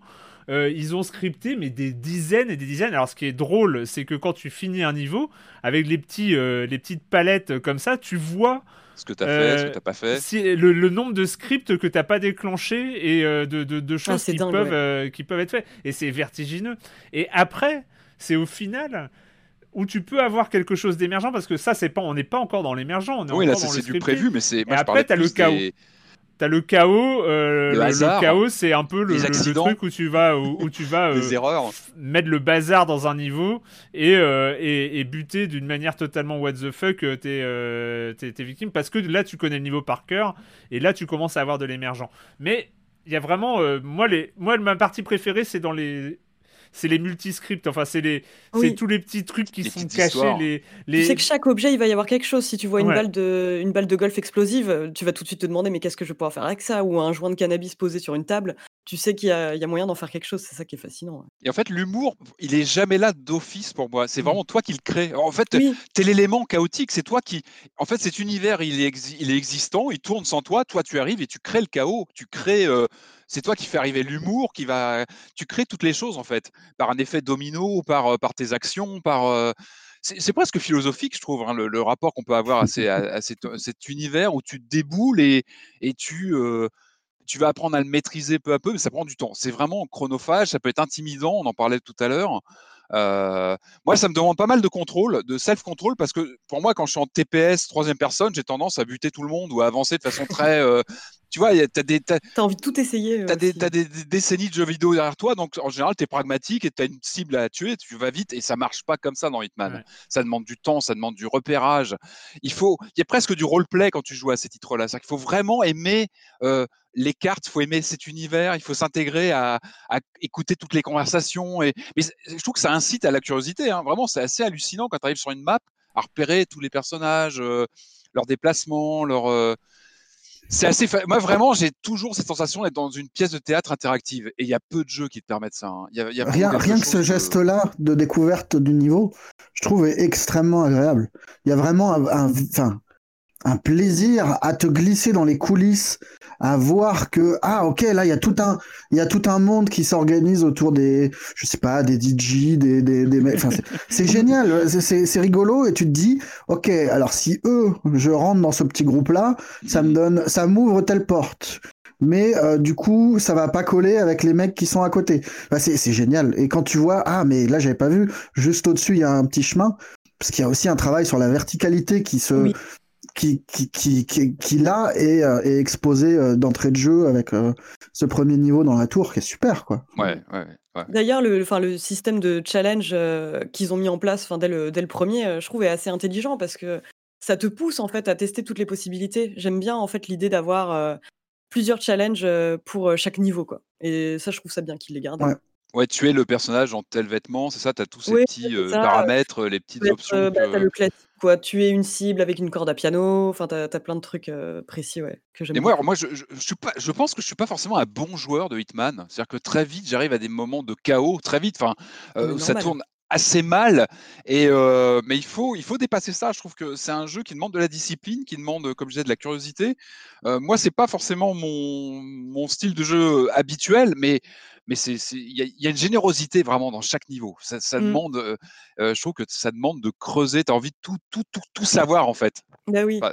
et je pense qu'il faut embrasser ses erreurs dans Hitman aussi quand même, accepter un peu cette part de chaos. il faut, faut se dire non mais il n'y a pas de problème. Il faut juste que je retienne qu'il faut pas que j'aille là habillé comme ça et, Et, et quand tu réussis un truc, t'as vraiment un plaisir très très. Ah oui, oui, c'est. Tu tu te frottes les mains en douce, quoi. C'est c'est c'est c'est c'est ça. machiavélique, mais t'es là, tu vas-y, bois ce petit whisky, vas-y, vas-y, vas-y. Et quand ça marche, t'es content. C'est con, mais c'est. Ça, c'était notre rapport à la série. On va aborder évidemment euh, ce Hitman 3 plus en, euh, plus en détail. euh, mais auparavant, c'est quand même le moment d'accueillir Jérémy Kletskin et sa chronique Jeux de société. Salut Jérémy. Salut Erwan, cette semaine on va parler d'incantation, de magie, de cristal et d'énergie. Le jeu s'appelle Via Magica et attention, il ne paie pas de mine. Comprenez-moi, il est très coloré, les illustrations sont superbes, euh, détaillées, il n'y a pas de souci, hein. Mais sa boîte carrée de 20 cm de côté pas plus épaisse qu'un livre, eh ben, elle va vous surprendre. À l'intérieur, il y a de quoi faire, c'est d'un vrai bon jeu dont on va parler aujourd'hui. Au début de la partie, on va distribuer trois cartes portales et 7 petits cristaux à chaque joueur. Au centre de la table, on alignera 5 autres portales ainsi que 10 cartes Et enfin, on place les 23 jetons esprits dans un sac. Ces jetons représentent donc des esprits. Il y a 6 jetons air, 5 jetons eau, 4 jetons terre, 3 jetons vie, 2 jetons feu, 1 jeton ombre et 2 jokers. Et un petit peu à la manière du bingo, le joueur actif va en piocher un au hasard dans le sac, puis le présenter à l'ensemble des joueurs. Ce sont ces esprits qui vont aider les joueurs à ouvrir les trois portails qui sont posés devant eux. Par exemple, là devant moi, j'ai un portail sur lequel est représenté deux symboles vie et deux symboles feu. Donc si le joueur actif pioche un jeton feu, je pourrais poser un de mes cristaux sur la carte feu du symbole de ce portail. Une fois un portail complété, il rapporte les points qui sont indiqués dessus. Dans la plupart du cas, il y a un pouvoir qui lui est associé. Il y a une quarantaine de portails différents, donc je vous laisse imaginer le nombre d'effets proposés. Certains vous permettront de rajouter une quatrième carte portail devant vous, d'autres euh, de faire des points en fonction des couleurs des portails que vous aurez ouverts, ou encore de rajouter des cristaux à votre stock. Et la gestion des cristaux, ben, elle est importante puisqu'au début de la partie, on n'en a que 7 et on va devoir les déplacer ensuite euh, entre ces cartes et donc faire des choix et des sacrifices. Les cartes bonus au centre de la table, ce sont des récompenses supplémentaires. À chaque fois qu'un joueur atteindra un objectif spécifique, il obtiendra la carte correspondante. C'est aussi une forme de pari puisqu'on peut choisir de ne pas prendre la carte qui correspond au premier palier du bonus et euh, prendre le risque de ne pas atteindre le prochain ou même de laisser un autre joueur y arriver plus vite. Voilà, les grands connaisseurs du jeu de société vous diront ce jeu n'est pas vraiment révolutionnaire. Et ils auront raison, mais ce jeu marche de ouf et jusqu'à 6 joueurs, on en parlait récemment, c'est pas si courant que ça. Je rappelle le nom du jeu Via Magica, V-I-A plus loin Magica, de 2 à 6 joueurs à partir de 6-7 ans pour des parties d'environ 30 minutes, l'auteur Paolo Mori et l'éditeur Yurikan Games. Et moi je vous dis à bientôt, restez à l'essentiel, le riz, les pâtes et les jeux de société. Bye bye Bye bye Jérémy. Je, je m'attendais pas à cette. L'essentiel. Bon, L'essentiel. Euh, J'y pense d'ailleurs. J'ai, on a récupéré le loup-garou pour une nuit euh, à, la, maison. Il, en a parlé dans les jeux à 6 joueurs, euh, Jérémy, euh, la dernière fois. Mais en fait, pour être 6, en fait, je, suis obligé de jouer avec mes filles de 6 ans et elles sont pas encore prêtes à être euh, loup-garou et tout le monde vote contre elles. hein. Un Oh. peu. Ouais. Elles le prennent encore Elles- personnellement. Elles le, vivent, elles, le, vivent mal. Elles le vivent mal. hein. C'est d'avoir les doigts pointés vers elles au moment de la résolution. Mais par contre, ce qui est cool, euh, ce qui est cool, c'est euh, l'appli, euh, l'appli de téléphone qui fait maître du jeu. euh. En fait, ils ont, ils ont lancé une appli et maintenant le maître du jeu du loup-garou, c'est ton téléphone en fait. qui, Ah bah euh, ça c'est cool parce que un ça. peut être un peu frustrant d'être le maître de jeu parfois. Ouais, euh, moi j'ai trouvé ça super bien fait. Bref, euh, revenons, revenons à ce Hitman 3. Euh, à ce Hitman 3 où on va redécouvrir l'agent 47. Est-ce qu'on fait un point scénario? C'est ça le truc. Est-ce vraiment nécessaire? Bah, f- Franchement, le scénario, tu le fais toi-même dans, dans les niveaux, t'as pas besoin. Enfin, les cinématiques, va- bon voilà, c'est un prétexte. bah, vas-y, Arwan, si t'as envie. ouais, de- vas-y, vas-y quand même. Allez, on t'écoute. va- J'ai quand même fait Allez, on l'effort t'écoute, de hein. retracer le scénario. Et ça, Attends, j'avoue, j'applaudis mains. parce que. On va écouter quand même un extrait. a kind of company known as Providence. To it, we were just assets to use and throw away, to do the unthinkable, the unforgivable. And it never gave us a second thought. Until now. After decades in the shadows, we are fighting back. Me and 47. Donc c'est quand même une des particularités de, de, ce Hitman euh, 3, euh, donc, euh, qui est donc le troisième épisode d'une trilogie, d'un reboot qui a eu lieu en 2016. On en a parlé suffisamment longuement euh, en début d'émission. euh, mais qui part donc sur un nouveau scénario. En fait, c'est ça qui est assez surprenant, c'est que euh, c'est la justification d'enchaîner les missions les unes après les autres. Il y a un fil narratif. Ce qui est très surprenant, et ce qui est, moi, ce que j'ai vraiment trouvé surprenant, c'est qu'on s'en fout à un point. Ah oui, complètement. Non, non, ça va, ça va au-delà. C'est- On ne comprend rien. Ouais, Oui, en Enfin, moi, il y a des moments, il y a des moments où j'ai relancé, comme je le disais avant, mais il y a des moments où j'ai relancé le brief pour essayer de comprendre le truc. Tu- tu- c'est, c'est vraiment expliqué pas clairement. Euh, C'est un jeu assez malin. J'ai du mal à croire que les mecs qui Hmm. font un jeu aussi malin avec de l'humour comme ça, j'ai du mal à croire que ce soit du premier degré. Euh, je, je pense que c'est voulu. Moi, je, je suis persuadé. C'est comme l'IA des personnages hein, qui fait partie, qui, est- qui est- qui est souvent déficiente, mais qui fait parler, partie des mécaniques du jeu. Euh, j'ai du mal à croire que ce, ce scénario nébuleux, incompréhensible, ne soit pas voulu comme une sorte de voilà de. Ouais. Moi, je- moi, j'en suis persuadé. Après, Pour c'est mon de un vue. parti mais- pris. C'est juste que l'histoire est complètement accessoire et ils l'ont bien compris. Quoi. Ils concentrent tous leurs efforts sur le Et gameplay. on s'en fout. Voilà, c'est pas grave. On- Ou alors il y a un type ça- dans l'équipe, il y a un type qui, qui se fait plaisir, qui lui écrit un truc, il est parti tout seul et ils l'ont laissé. Le mec euh, est dans une cave avec une machine à écrire, euh, devenu complètement fou. Et là, machin, il trahit bidule. Mais c'est presque dommage parce que du coup, tu as tout un, un- comment dire, un, tout un vernis comme ça, un peu, tu vois, un peu grave, un peu. Alors que c'est pas ça le jeu, il est pas comme ça le jeu, il est, il est. C'est dommage même. C'est même dommage. Quand t'as compris ça, ça devient drôle finalement. C'est exactement ce Mm. que tu dis, c'est que ça doit être volontaire parce que Je- J'espère, en fait, oui, j'ose espérer, je pense. ce scénario, en fait, ce scénario, il ne, c'est, un scénario de tutoriel. C'est, c'est le scénario du tutoriel de Hitman, en fait, de la trilogie. C'est-à-dire que, en fait, c'est le scénario qui t'accompagne dans, la, dans ta première exécution de la mission. Euh, tu fais les missions les unes après les autres. Tu fais une fois, enfin, tu exécutes une fois la première mission. Tu as la cinématique de transition qui t'amène à la deuxième mission. Tu exécutes une fois la deuxième mission. Tu as la cinématique de transition qui fait, t'amène jusqu'à la troisième mission, etc. jusqu'à la sixième mission, la sixième map du, euh, de, de, de l'épisode. Et là, tu as la scène finale. euh, et voilà. Et là, tu as fait le scénario. Et tu as fait une fois chaque map. Autant dire. Autant dire que tu as fait le tutoriel. Comment Tu as fait le tutoriel et C'est là où tu te dis ah ouais mais dans la première mission j'ai j'ai vu ça j'ai vu ça Et maintenant, et maintenant, et maintenant tu, et on te dit Voilà. amuse-toi quoi. Maintenant, Et- tu t'amuses. Et alors, euh, juste pour, euh, pour euh, passer euh, sur, euh, sur ce. Moi, c'est- c'est- il me restait quand même un truc, c'est que avant de lancer ce Hitman 3, j'ai- j'avais tellement rien compris que j'avais envie de voir où, euh, où, où- où je mettais les pieds. Alors, ce qui est rigolo, c'est que tu as, un récap officiel qui est à peu, à peu près aussi nébuleux euh, que euh, tout ce qui existe, euh, enfin, que, que le scénario en, en règle générale. L'histoire, c'est que dans le premier Hitman, euh, bah, tu fais les contrats d'un shadow client, d'un client de l'ombre dont tu ne connais pas l'identité et qui te demande de tuer des gens. Tu découvres après que ce client de l'ombre, eh ben, c'est euh, un ancien pote de l'agent 47 avant que l'agent 47 devienne amnésique, parce que ça, c'est euh, aussi un des trucs de, de la- de- des premiers Hitman, c'est qu'il devient amnésique, il a été élevé dans un, orphelinat, je sais pas dans quel pays de l'Est, enfin, euh, ce genre de choses.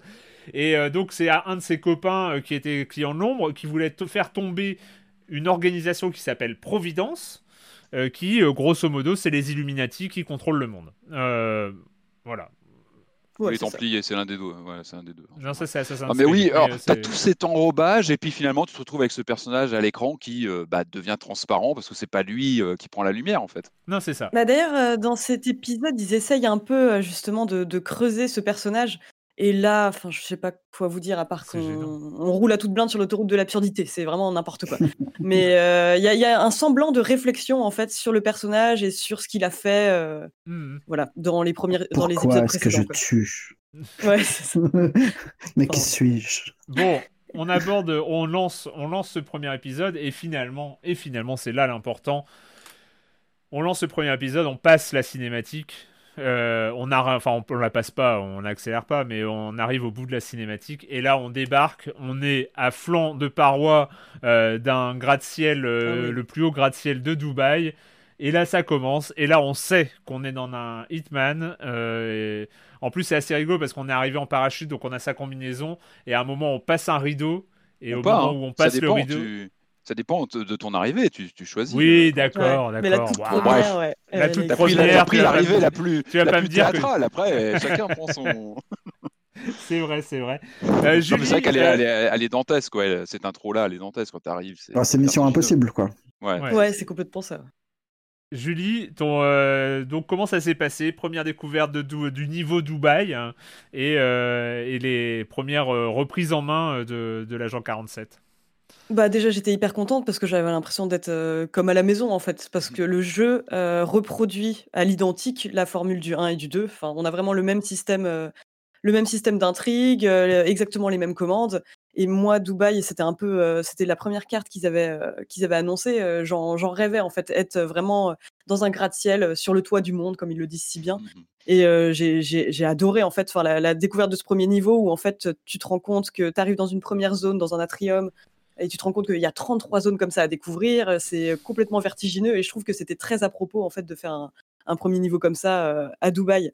Et euh, ma première prise en main, bah, comme dans, dans, tout Hitman, comme dans tout niveau d'Hitman, honnêtement, c'est une constante chez moi. C'était catastrophique. Enfin, c'est euh, la première personne que j'ai voulu euh, étrangler et cacher dans un placard. Bah, j'ai été vue. je me suis retrouvée à passer dans une zone où une zone hostile, comme ils le disent, sans le savoir. Il y a quatre PNJ qui sont mis à me tirer dessus. Enfin, bon, forcément. Il tape bien sur les doigts le jeu au début. Hein. C'est vrai quand tu quand ah ouais, tu, ouais, tu, mets les pieds, hein. tu te fais bien taper sur les doigts et il faut, faut, faut rentrer dans le rang, quoi. Il faut. Oui, j'en suis même venue à me demander, mais comment est-ce que c'est passé ma toute première appréhension d'Hitman Parce que là, à la limite, on a le 1 et le 2, on sait dans quoi on met les pieds, mais au tout début, c'est quand même extrêmement punitif. Enfin, tu te rends compte que euh, ça va être compliqué. Il y avait les... Parce que là, la différence, c'est qu'autant tu peux faire le prologue qu'il y avait dans le 1, donc euh, tu as plusieurs missions euh, d'introduction, T'as pas de. Dans le 2, tu avais aussi, pareil, une petite mission dans une maison. Là, tu arrives directement à Dubaï. Donc, du coup, euh, c'est. Euh, terrain, euh, terrain Ils sont en terrain conquis. J'ai l'impression qu'ils parlent à des, à des joueurs ouais, qui connaissent déjà, déjà bien le jeu. Après, permettent, après, il faut aussi préciser que dans le 3, tu as le 1, le 2. Ouais, ça, c'est. Tout est, intégré dedans. Et, ça, c'est un cas d'école, quoi. Hein. C'est le cas bah, d'école d'une trilogie. Si, si, tu les as achetés. Hein. Si tu les as achetés ou tu peux les acheter en extension. Mais du coup, tu as, une collection, tu as une vraie trilogie dans un seul client, entre guillemets, un ah, seul ça logiciel. un beau paquet à la fin, c'est génial. Et ça tient un catalogue de missions. Enfin, et, je crois que c'est un cas d'école d'une trilogie de jeux comme ça qui s'intègre dans un même titre euh, avec tous les contenus. Euh, et je trouve que ça donne une cohérence. en tout cas, je crois que c'est un cas unique. Mais ouais, mais d'ailleurs, je tiens juste à dire un truc sur la progression parce que tu peux, euh, tu peux garder ta progression du 2 Mmh. Sauf qu'il faut le faire avant d'avoir commencé le 3. Moi, malheureusement, j'ai trop avancé dans le 3, ouais. Mais euh, tu as moyen, en faisant un compte, euh, en faisant un compte IO, euh, de garder toute ta progression, donc ton niveau général, tes XP, etc. Quoi. Donc moi, je suis arrivé vraiment bah, toute nue, quoi, niveau 1, avec tout à faire. Quoi. Mais après, ça change pas grand-chose, sauf tes non, c'est un truc de, de, complétiste, quoi. Mais oui, c'est ça, c'est ça. Mais, euh, mais ouais, non, non, j'étais trop, trop contente. Enfin, le, niveau de Dubaï, je trouve que c'est un. C'est pas le meilleur, euh, mais c'est un des meilleurs, honnêtement. C'est un des meilleurs de, Visuellement, de ce jeu. Ouais, visuellement, il est dingue. Euh, c'est T'as as une capacité de. Enfin, t'as énormément de costumes possibles. Et tu retrouves très vite, en fait, ce plaisir à endosser des costumes de gens donc, qui vont faire des des visites de la tour. Enfin, c'est super. Et le côté qui se prend pas au sérieux est, est, présent dès le début, quoi. on pourrait parler des heures de toutes les petites histoires, en fait. On pourrait détailler le journaliste qui est sur place en train de faire une enquête. On pourrait. Il y a énormément de choses dans une seule map. On parlait tout à l'heure de cette densité, mais c'est vrai que c'est impressionnant. Et, et, tous ces jeux d'acteurs, moi, je, pensais à toutes ces, je pensais, je pensais à toutes ces séquences de, de motion capture d'acteurs parce que ça foisonne dans chaque niveau. On se dit ça, ça a été préparé pendant que je fais une action. À côté de ça, il se passe autre chose. Ça, je l'apprendrai dans une autre partie. C'est assez unique, vraiment, ce, rapport à un environnement euh, qui vit, qui a ses règles, qui a son tempo, son. Moi, je trouve ça, euh, c'est à la fois euh, vertigineux, ça peut être intimidant, mais c'est quand on commence vraiment à gratter, c'est vraiment impressionnant. Moi, moi, moi perso, je prends la parole, mais moi, j'ai un coup de cœur sur le deuxième niveau. Le deuxième niveau, dans le, dans le, dans le manoir, il est incroyable. Il est incroyable. Et, c'est pour ça que je parlais de un peu de cette notion de théâtre interactif. Pour moi, Hitman, moi, j'écarte complètement l'histoire et le lore parce qu'il ne m'intéresse pas et c'est un, peu imbitable. Pour moi, c'est presque une plateforme. Euh, ce jeu, c'est une plateforme de mise en scène, en fait. Et le deuxième, on sent que c'est clairement ça, c'est qu'on nous fait un Cluedo euh, interactif dans un, dans un manoir où on déboule. Euh, et moi, j'ai trouvé ça fascinant. Le deuxième niveau, je le trouve incroyable, incroyable. Si tu choisis l'intrigue, euh, l'intrigue principale, celle, celle qu'on te propose, c'est-à-dire bien sûr, bien sûr, mais tu peux aller le, euh, manoir. Donc on est on est dans un manoir anglais euh, très stéréotypé avec les peintures, les les dorures et, ce genre de choses. Il est magnifique déjà. Moi, je, suis sur une PS4 il est splendide, Il est sur une je suis sur une PS4 Fat, mais le jeu il est magnifique. Il est le rendu je, je, dis encore, je reviens dessus, mais ce personnage, il a pas de visage, il est casque transparent. Dans le manoir, as des, oui, il est magnifique. Tu as, as, un environnement hallucinant. Arrivé dans les ce système de d'enquête euh, que, moi que j'ai trouvé ça surprenant. Je me suis dit, mais je suis en train de refaire le manoir de Mortevielle. Enfin, c'est hallucinant, quoi. Ils ont, c'est un jeu d'enquête. Pour expliquer, c'est qu'en gros, tu dois infiltrer, enfin, tu dois rentrer dans le manoir, tu n'es pas invité mais le jeu te dit tout de suite, il y a un détective qui est euh, sur le point d'arriver. En gros, le jeu te dit, vas-y, euh, prends l'identité du détective et enquête à sa place. Et c'est ça qui est génial, c'est que le jeu s'amuse, le niveau est vraiment remarquable dans le sens où il se distingue du reste de Hitman, parce qu'il va te proposer une trame qui est effectivement euh, calée sur, un cluedo, quoi.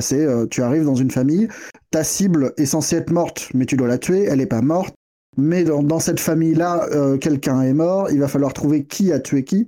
Et, tu, passes, et tu passes ton temps à interroger les gens, tu parles. moi, c'est marrant, ça m'a. Pardon. Ah oui, non, je disais, mais cette enquête, c'est vraiment un mini-jeu dans le jeu, en fait. C'est un mini-jeu dans le jeu, et moi, ça m'a vraiment fait réagir au fait que je ressentais un manque de, dialogue dans le jeu, en fait. Autant Hitman, c'est très ouvert, tu, tu, peux faire énormément de choses, mais je me, je me suis rendu compte avec cette mission-là qu'il y avait un manque d'échange avec les personnages, que t'es pas ces, tu vois, ces, ces, ces, dialogues avec plusieurs solutions, pouvoir attirer un personnage en lui parlant. Ou, et, et, je trouve que ça, ça ouvre une porte. Cette mission-là, euh, cet environnement où tu tu poses quelques questions, ça va pas très loin, hein. mais tu as des échanges. Pas non plus, euh, imaginer un jeu euh, narratif hyper poussé, hein. c'est appuyer sur Y pour poser trois questions. Là, c'est très simple, mais je pense que s'il y a quelque chose qui est ouvert avec, cette, avec cette, ce niveau-là, il y a quelque chose à creuser sur un avenir ou de Hitman ou peut-être le James Bond, parce que le studio bosse sur, euh, sur un prochain jeu James Bond. Ajouter des dialogues. Moi, c'est et en refaisant d'autres niveaux, je me suis dit mais oui, ça me manque de pas pouvoir parler avec les personnages, de pas pouvoir ou leur mentir ou les je fais un petit bémol. Euh, l'agent 47, c'est quand même le roi des punchlines et euh, des, euh, mais même dans les deux, dans les deux précédents. Enfin, t'as des, as des situations où il te balance qu'il va tuer, enfin, il va tuer tout le monde. Euh, et, mais il te le dit alors que euh, il, te parle aux joueurs quand il parle aux autres. Enfin, c'est bah, il, donne des punchlines de, de, fou. Et t'as déjà eu, as déjà, je sais plus si c'est dans le 1 ou le 2 où t'as une mission où tu joues un agent immobilier, où tu peux incarner un agent immobilier et faire visiter un appartement. Oh, c'est un peu. Bien, ça. Euh, hein? Dans la banlieue américaine. C'était super quand tu pouvais attirer le mec dans la cave. Et, ouais, il fait visiter la cave en disant voilà, une cave euh, qui peut contenir environ euh... corps. ok, d'accord. En tout cas, je pense que s'il y a un point qui peut être amélioré, c'est ça c'est ce côté dialogue où il y a vraiment il y a quelque chose à creuser, je pense. En, même, temps, euh, en même temps, ce, ce, niveau du manoir, il est rigolo parce qu'il est parce qu'il y a tous les autres niveaux. Parce que euh, c'est inattendu. C'est une parenthèse. C'est pas ça casse, ça casse aussi complètement le rythme de Hitman parce que là, pour la première fois, tu es autorisé en fait. Tu navigues dans la maison à la vue de tout le monde sans, enfin, sans, sans, problème. C'est une des rares fois où tu côtoies ta cible, où tu, enfin, tu vois, c'est étonnant. C'est ça qui est amusant aussi, c'est qu'il casse, il casse une dynamique que tu connais par cœur, que tu attends, et, euh, et du coup, ça, ça, ça, fait un petit, ouais, ah, et en même temps, tu vois, il y a une ambiance gothique. Euh, enfin, c'est, oui, c'est vraiment, c'est vraiment surprenant. ce niveau, je trouve, est vraiment surprenant. Euh, je ouais, on n'a pas trop parlé euh, des. Enfin, on n'a pas eu l'occasion de parler encore des, nouveautés parce qu'il y en a quand même. C'est vrai qu'ils reprennent euh, essentiellement la formule des deux précédents. Il y a quand même quelques petites nouveautés, quoi. En gros, on a la possibilité de débloquer des raccourcis. Genre, c'est pas mal, ouais. bon, bah, tu la, tu la retrouves à chaque fois, qui est plutôt pas mal. Mais en soi, ouais, c'est, on va dire. Il y, a aussi des énigmes qui, qui, étaient, qui sont un peu plus présentes, je trouve, dans celui-ci. Des énigmes et des objectifs secondaires à faire. Bon, ça, c'était déjà dans le 2, mais tu as des petites énigmes pas seulement en Écosse, mais dans toutes les missions, des coffres à ouvrir, euh, des combinaisons mmh. à retrouver. Souvent, c'est ultra simple. Hein, c'est tu vas ouais, c'est quand même pas. Ouais, c'est pas. Avec écrit 1979, bon, ok. Les passages secrets, les trucs, oui, c'est pas. Pareil, ils, ont rajouté un téléphone qui est, avec lequel tu es censé euh, interagir un peu différemment avec l'environnement. Moi, je trouve ça un peu décevant. C'est vraiment anecdotique et. Non, mais c'est vrai que le téléphone, ouais, c'est. Tu te dis que tu vas l'utiliser et euh, en fait, bon. Ouais, au final. Euh, enfin, c'est pas, c'est pas la mécanique la plus intéressante, honnêtement. Ouais. C'est même un peu pâteau des fois parce que tu, c'est à la fois un téléphone qui est censé te donner accès à de nouveaux trucs et euh, un mode photo. Hmm. Et il y a des fois où tu te rajoutes un filtre relou. Euh, oui, qui c'est pénible en fait. C'est vrai que c'est un peu bizarre. mais bon, c'est pas bien gênant, hein, mais. Mais moi, c'est vraiment anecdotique. Le, le niveau Mhm. dans le manoir, je l'ai pas du tout abordé. euh, j'ai pas fait l'enquête d'abord. En général, quand j'arrive dans un niveau, au début, je fais un peu n'importe quoi pour voir jusqu'où je peux aller euh, jusqu'à me faire tuer. Et moi, j'ai commencé par une petite intrigue où t'es euh, un photographe censé immortaliser euh, la famille. Ah oui, dans le jardin. Ouais, c'est ça. Et ça, mais c'était vraiment. euh, Il a vraiment. pas de fusible. Il a un point de fusible, je Ouais, crois. de il a un problème de Oui. fusible. Donc, du coup, je commence la mission avec euh, cette histoire de, de fusible. Euh, je me rends compte ensuite, bah non, mais il va bien falloir que j'électrocute ma cible à un moment ou un autre. Donc là, une prise, à- une prise sur laquelle je peux. Enfin, que je peux saboter. Ensuite, je me rends compte qu'il se passe rien. Je prends la photo, il se passe rien. Et après, je ah non, mais attends, il y a aussi un truc qui peut permettre d'amener de l'eau et peut-être d'électrocuter. Mais c'est vraiment un truc. J'ai dû la faire quatre fois en fait pour enfin arriver à mes fins quoi. Et ça, ça, j'ai beaucoup aimé en fait le côté rien ne t'arrive euh, tout cuit dans le bec quoi. Tu dois Mais vraiment. euh, Tu vois, quand, quand- quand- on en parle comme ça, on a presque l'impression d'évoquer un point and click. Quoi. As une vraie... On parle beaucoup de jeux d'infiltration, mais c'est avant tout un jeu d'aventure, un puzzle game où tu as des objets qui vont te servir pour enclencher un truc, ouvrir un passage. Où... Il y a vraiment une, je trouve, une dimension aventure qui est, qui est assez, euh, assez, assez hallucinante. Quoi. C'est, un mix assez complet, ce, ce Hitman. euh, et pour moi, l'infiltration vient presque. C'est presque secondaire quasiment. C'est-à-dire que l'infiltration, tu c'est avant tout de le- repérer les objets, euh, comme tu dis, assembler, euh, voilà, dans des cas, trouver l'objet qui va débloquer un truc. C'est, il y a vraiment, une, il y a vraiment, une- il y a vraiment toute une dimension aventure. Euh, Mm. Objet, inventaire, trouver, énigme en fait. Ouais, ça. D'ailleurs, il y a, il y a ce on- très bonne transition avec le troisième niveau en fait, où euh, le troisième niveau qui se passe à Berlin, où tu arrives au beau milieu d'un terrain et t'es là, mais il est où le niveau quoi? Et ça, oui, c'est trouve quoi? ça génial. T'arrives sur une espèce Mais de station-service désertée la nuit et tu dois trouver où se, où se déroule l'essentiel du niveau quoi. Et ça, j'ai beaucoup c'est aimé. assez amusant d'ailleurs comme, euh, comme contraste entre ce, ce, ce second niveau. Le premier est vraiment en mode Hitman classique, euh, Ouais. euh, fête foraine, vas-y, amuse-toi dans ce niveau-là. Le deuxième est très, Feutré, euh, plus feutré, plus. très euh, feutré, très euh, à ciel ouvert, quoi. Enfin, tu te balades au milieu de tout le monde sans problème et, euh, et à toi de trouver euh, comment, comment saboter tout ça. Et le troisième te lâche à l'inverse. Enfin, le deuxième est très scénarisé, quoi. Il t'invite Ouais, vraiment à suivre l'intrigue. Le troisième, tu n'as plus rien. C'est genre, euh, démerde-toi, t'as plus de contact. Euh, et le but, c'est euh, de buter cinq mecs dont tu ne connais pas l'identité. Donc, il faut vraiment, voilà, il faut trouver les mecs. euh, et et c'est assez amusant dans le tempo. Je trouve que c'est plutôt bien fait. J'ai beaucoup aimé le fait qu'on se sente beaucoup moins pris par la main euh, et qu'on débarque dans un niveau sans même savoir quelles sont les cibles à abattre en fait. Et on, là, ça paraît complètement gigantesque. En fait, tu arrives, tu vois plein de personnages et tu te dis mais où peut bien se trouver ma cible? Et en fait, tu vas à force d'observer les PNJ, voir que certains ont un comportement un peu bizarre. Et ça, j'ai adoré. Ouais, ouais, et ça, per- ça permet aussi hein, de. Parce que tu le disais au début de, l'émission, mais ce 3 est un gros DLC en fait. Et, ce genre de rupture de rythme fait que tu perds pas l'intérêt. Fait que même si tu connais, t'as un intérêt à venir te balader dans les trucs et, euh, et le jeu vient te chercher un peu, quoi. Vient te, vient te titiller. Mm. Mais il y, a- quand même un truc, il y a quand même un truc. Vous, vous l'avez euh, décrit comme étant une qualité et, je le conçois et, je suis d'accord que c'est vrai qu'on arrive dans ce menu, un menu de jeu où euh, où finalement le jeu auquel tu joues là maintenant n'est qu'un sous-menu. C'est-à-dire que tu arrives dans, les, dans, dans tes paramètres, tu fais campagne et tu arrives et tu vas rechoisir Hitman 3 parce que finalement le jeu auquel tu joues c'est la trilogie. Et il y a, quand même un effet qui est assez. Euh... Tu as parlé de nouveautés, Julie. Euh, tu as évoqué les quelques nouveautés, les quelques trucs qu'il qui, y a de nouveau. Mais il y a quand même ce sentiment euh, un peu. Euh, sans être un défaut, parce que la, réalisation est assez brillante, mais où euh, il faut quand même être motivé par la série. Il faut quand même. Euh, c'est, on, est en bout de chaîne quand même. On est sur, euh, sur la, fin d'un jeu qui a commencé en 2016. Et, euh, et moi, j'avoue que euh, j'ai eu un peu de mal. J'ai eu un peu de mal à me, à me lancer dedans parce que j'avais cette impression ouais, de jouer à un DLC, mais d'un jeu auquel je n'ai pas touché depuis deux. Ça fait trois ans ou deux ou trois ans que j'y ai pas touché. Et, euh, et je sais pas, il y avait. Il y avait quand même un, côté où c'est pas la même chose que quand tu découvres un Assassin's Creed ou quand tu découvres un nouveau euh, Uncharted ou quand tu découvres un nouveau The Last of Us ou euh, quand tu découvres un nouveau truc. C'est je suis d'accord pour dire que c'est brillant et que la réal est, folle et, euh, que qu'il y a plein de choses, mais c'est enfin on, fait il y, a quand même même si c'est des nouveaux lieux, il y a quand même un sentiment de répétition. Vous n'avez pas ressenti ce sentiment de répétition, Julie? Si, bien sûr, bah oui, on joue, on joue toujours au même jeu. Mais après, ouais, tout l'intérêt vient de la découverte des nouveaux niveaux. Euh. Mais après, oui, c'est exactement la même chose. Mais moi, je t'avoue, c'est pas du tout quelque chose qui m'a froissé parce que j'ai tellement aimé euh, ça dans le 1 et le 2 que je me suis dit, mais à quoi bon euh, s'embêter, effectivement, parce que j'ai la formule marche super bien. Mmh. Tu compares à Uncharted et, et Assassin. Euh, Yo, je crois qu'ils jouaient un peu leur survie sur le 2. Hein.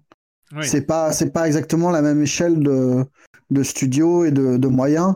Euh, le 2, enfin, le, le, 1 avait moyennement marché, le 2 commençait pas très bien, je crois. Je sais pas comment, comment il a fini sa vie, parce que c'est aussi des jeux qui peuvent se vendre assez longtemps. Mais euh, je pense que c'est assez normal et, heureux, en fait, qu'ils aient réussi à faire un 3 et que, euh, et que le 3 soit dans la lignée d'un jeu qui était Enfin, tout, tout, le monde saluait le 2 euh, comme un jeu, euh, comme l'aboutissement de la formule, quoi. Et là, en plus, ils ont, euh, pas pour excuse, mais en gros, ils disent on, boucle la trilogie, on vous fera pas un 4, on part sur autre chose après, quoi. Mm. C'est. Ah non, mais après, en plus, moi, j'ai du mal à, à, à, faire ça comme une vraie critique de la proposition, parce que c'est la proposition en elle-même. C'est on vous donne des nouvelles maps, on vous donne six nouvelles maps, et, euh, et après il faut comprendre ce, euh, ce rapport à Hitman, c'est celui dont on a parlé en début d'émission, c'est que on va faire l'intrigue avec une map chaque fois, et après ça c'est le début du jeu, et euh, revenez, revenez essorer les maps les unes après les autres si vous en avez envie. mais après, en fait, moi, le truc, j'avoue que après avoir fini Dubaï et le manoir, j'ai eu presque envie, plus que de faire la troisième mission, j'ai plus eu envie de relancer Miami je pense que c'est le but. Hein. Oui, c'est le but euh, de cette interface. Où je me suis dit, mais oui, mais c'est vrai, il y avait Miami, mais j'avais pas fait euh, ce truc avec euh, la course de voiture. Je m'en étais pas servi aussi bien que j'aurais voulu et, et, tout ça. Donc c'est vrai qu'il y, y, a un côté assez étrange de, de, de l'ensemble. Bah, en fait, la proposition est originale, je trouve. C'est comme des bacs à jouets. En fait, tu vas rechercher tes jouets de tel truc, tu vas, bah, tu peux te replonger comme ça à l'envie dans les différents niveaux. Moi, je trouve ça plutôt malin hein, d'intégrer tout ça dans la même interface. Ah, après, c'est peut-être un peu complexe. C'est vrai quand tu n'avais pas déjà le 2, alors tu, tu achètes le 3, est-ce qu'il faut acheter les extensions, etc. Mais en termes de contenu, c'est colossal, quoi, colossal. Julie, je trouve ça cohérent.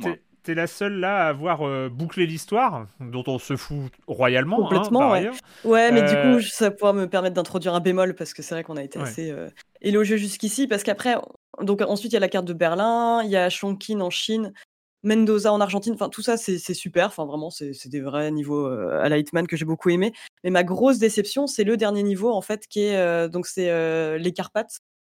Forcément bah, moi j'étais ultra excitée, je me dis mais ça va être génial.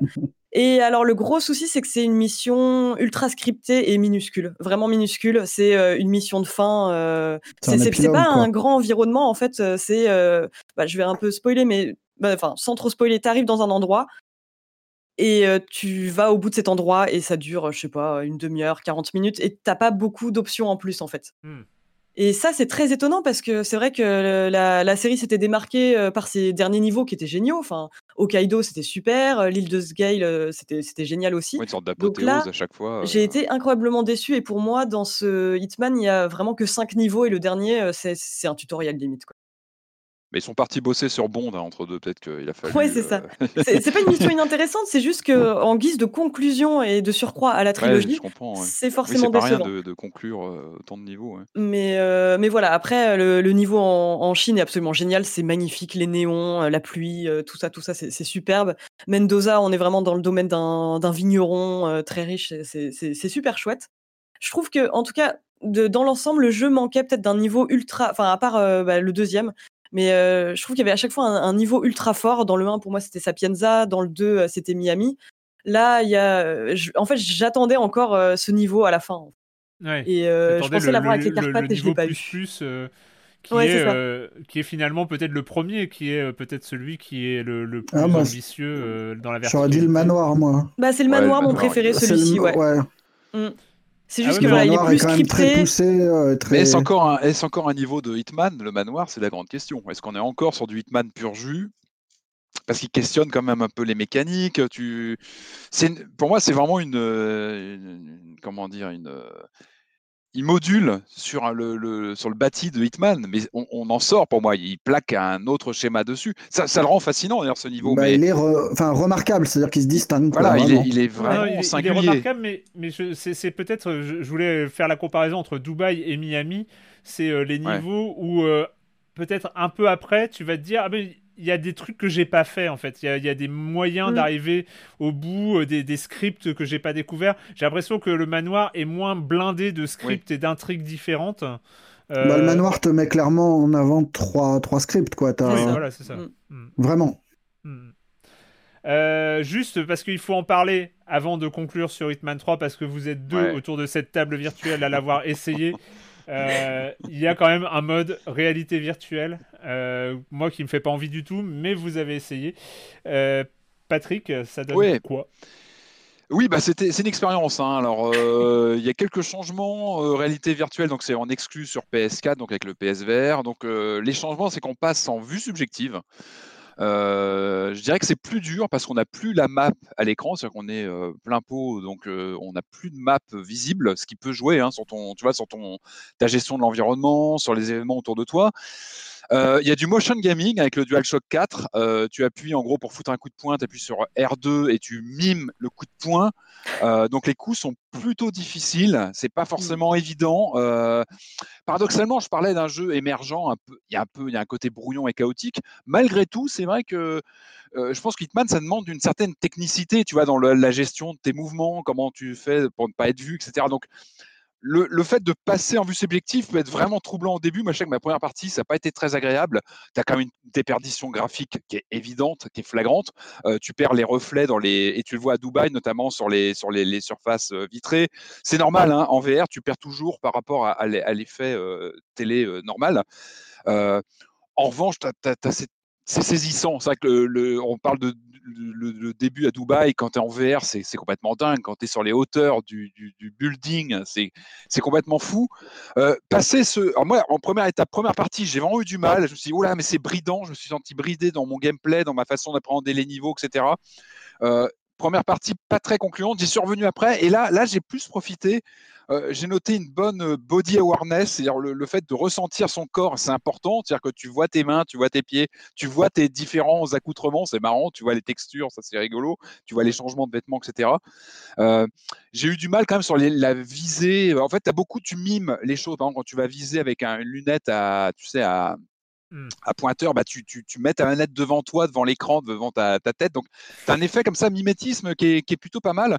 Euh, il faut quand même subir des. Moi, je sais notamment, donc, euh, encore une fois, à, à Dubaï, tu as des pop-up de personnages à l'écran quand tu es dans la foule euh, à la- lors de la réception. Tu as vraiment des Ouais, personnages que- qui apparaissent comme ça. C'est. euh, Est-ce que tu perds pas trop en full justement parce que ça fait partie du jeu aussi ça le. Ça pop. Alors, franchement, non, c'est de- plus un effet visuel qui fait que tu le, tu le repères, tu vois, du coin de l'œil, tu vois que tu as des personnages qui apparaissent dès que tu tournes le regard.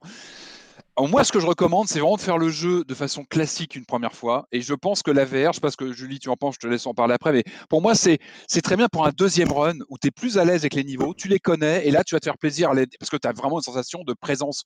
Autant la, la caméra troisième personne euh, traditionnelle fait que tu es un peu metteur en scène de tout ça. Tu es à la fois l'acteur parce que tu es ce personnage un peu transparent, mais en même temps, tu maîtrises. euh, Le but, c'est de maîtriser l'environnement et tu deviens un peu un metteur en scène. Là, je trouve qu'en en, en- en FPS avec la VR, tu es dedans. Tu es vraiment dans l'action. Donc, tu changes fondamentalement de point de vue, euh, mais ça rend le jeu vraiment plus difficile. Comme je disais, plus de cartes, euh, un rapport à l'action beaucoup plus, plus difficile. Mais euh, bon, bah, les environnements sont là. quoi. C'est une sensation de présence. Les, re- les, les, les, les, les- les personnages, tu peux les approcher. Et moi, moi j'ai relancé, tu peux relancer des, des niveaux des précédents. Ça, c'est quand même dingue de relancer des, ouf, ouais. vu cette interface englobante, tu peux relancer la, la carte de Miami, tu peux relancer la, la carte à Paris du premier. Et en VR, c'est génial. Enfin, tu as des sensations. Moi, quand j'ai refait hier la, la réception à Paris dans le- la première map, donc du tout premier, tu as une sensation de présence dingue. Euh, en 2021, on va plus en soirée, on sort plus. euh, et là, avec la VR, tu as une vraie sensation d'être. euh, une- t'as- voilà, t'as ce, cet effet wow, je trouve qu'il est vraiment là. Et ils ont fait le boulot de- de- d'intégrer toutes les maps en VR. Et rien que pour ça, je dis chapeau parce que ça ouvre de. T'as envie de les refaire en fait. Mm.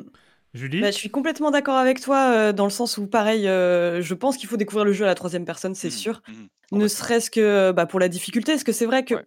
Alors moi, je trouve pas ça si technique. En fait, je, je trouve le jeu assez simple. Ça exige pas une, euh, euh, comment dire, euh, des, des grosses aptitudes, mais euh, c'est plus une question d'observation et de timing, je dirais. Mais en VR, par contre, il y a, ça exige une certaine maestria quand même. Enfin, tu le vois dès le tutoriel, en fait. Enfin, en fait, donc tu te retrouves à étrangler quelqu'un, c'est plus appuyer sur carré à répétition, c'est vraiment placer tes mains physiquement, enfin les rapprocher du cou de la personne. D'ailleurs, il y a un côté qui est beaucoup plus troublant, je trouve, Ouais, quand tu- où tu as vraiment le nez dans le la crâne de ta victime, quoi. sur la Ouais, violence. Mais déjà, le jeu globalement est assez violent. Euh, moi, ça m'a sauté un peu au visage en y rejoignant là.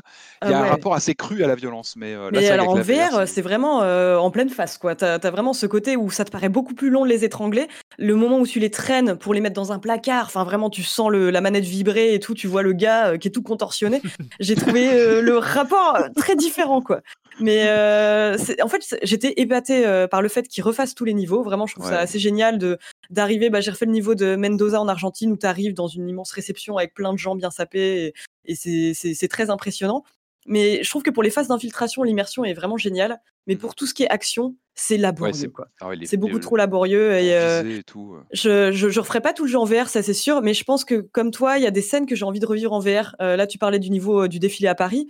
J'ai trop envie en fait de redevenir l'espèce de mannequin juste pour être acclamé par la foule et avoir l'impression d'être dedans, quoi. C'est Ah, mais tu peux le faire. ça, ça- ça- t'as vraiment un effet spécial avec la VR sur ces passages-là.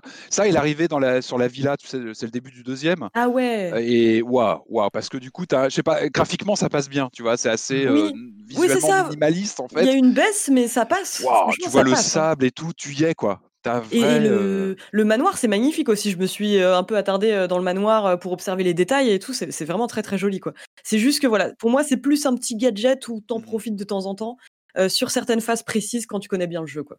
ouais. Les niveaux paraissent pas plus grands quand t'es en, en FPS J'ai pas l'impression, mais en tout Non. cas, tu as un rendu des matières évidemment complètement différent. Tu as un rendu des personnages, des visages. En fait, et comme tu dis, Julie, euh, la violence, c'est là quand tu, quand tu, tu élimines un mec, euh, tu le vois vraiment devant toi. Tu as, un rapport très particulier euh, que tu as moins avec la, la vue TPS. Tu es, presque sur du ragdoll comique. Ouais. qu'en- en VR, quand tu as le mec, tu as presque le souffle du mec devant toi quand tu l'attrapes. tu as un rapport différent. Tu as un rapport différent. Oui. Quand tu le traînes, comme tu dis, quand tu le traînes, tu as les chairs devant toi, tu vois le mec. Enfin, c'est c'est très particulier. Mais c'est ouais, chapeau d'avoir intégré. euh, tout- vraiment, Ouais. c'est- c'est. Et c'est c'est juste pour euh, des euh, au niveau euh, purement médical, euh, en- l'envie Ouais. de vomir, en- et à quel niveau entre 1, de 1 à 5, euh, c'est euh, Ça peut être 4 ou 5. Moi, je, Ouais, Ah je dirais 4, Ah, ouais. Ouais, Ah oui, moi- la- ma première partie, j'étais pas très bien. Parce que ça Ouais. faisait un petit moment que j'ai Voilà. pas fait de VR. J'avoue que la première partie, je vous parlais, je l'ai fait en deux fois. La première, fois- la première, première fois, j'ai arrêté au bout d'une heure, j'étais pas très bien. J'y suis revenu après, ça s'est mieux passé. euh, voilà, après, Ah déjà, t'as de- tenu une heure la première fois. Moi, j'avoue, au bout peu d'une demi-heure, euh, euh, je me sentais mal. Mais après, ils ont mis euh, tout un tas de paramètres pour le confort VR. J'ai pas trop joué avec, mais j'ai vu qu'il y avait tout un tas de choses pour améliorer. Donc, à voir euh, si ça permet vraiment d'aider, quoi. C'est vrai que le début à Dubaï, c'était un peu vertigineux ou c'était un peu, si t'as des, des, des- des problèmes de vertige, ça peut être problématique. hein, Ouais, c'est clair.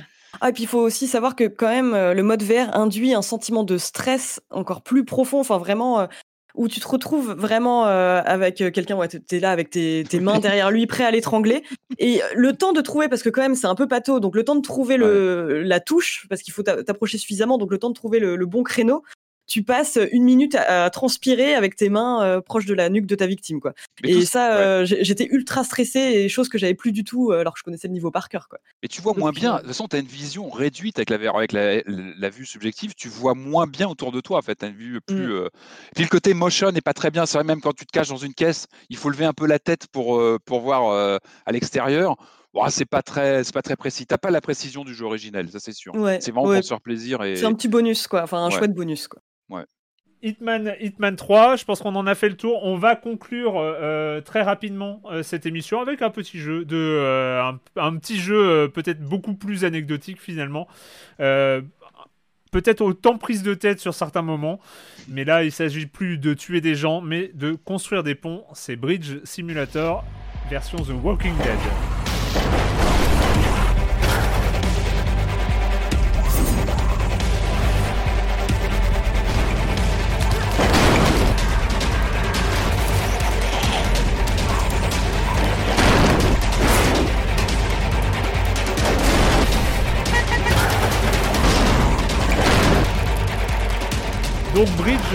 Non pas Bridge Simulator d'ailleurs, Bridge Constructor. Constructor. euh, je me suis gouré euh, sur le nom du jeu euh, en l'annonçant, Bridge c'est pas Simulator, ça mal. doit être chiant. hein, t'imagines Ouais, Bridge Simulator. Tu passes ton Ah temps à ouais, allongé à faire mais bonne idée super. quoi.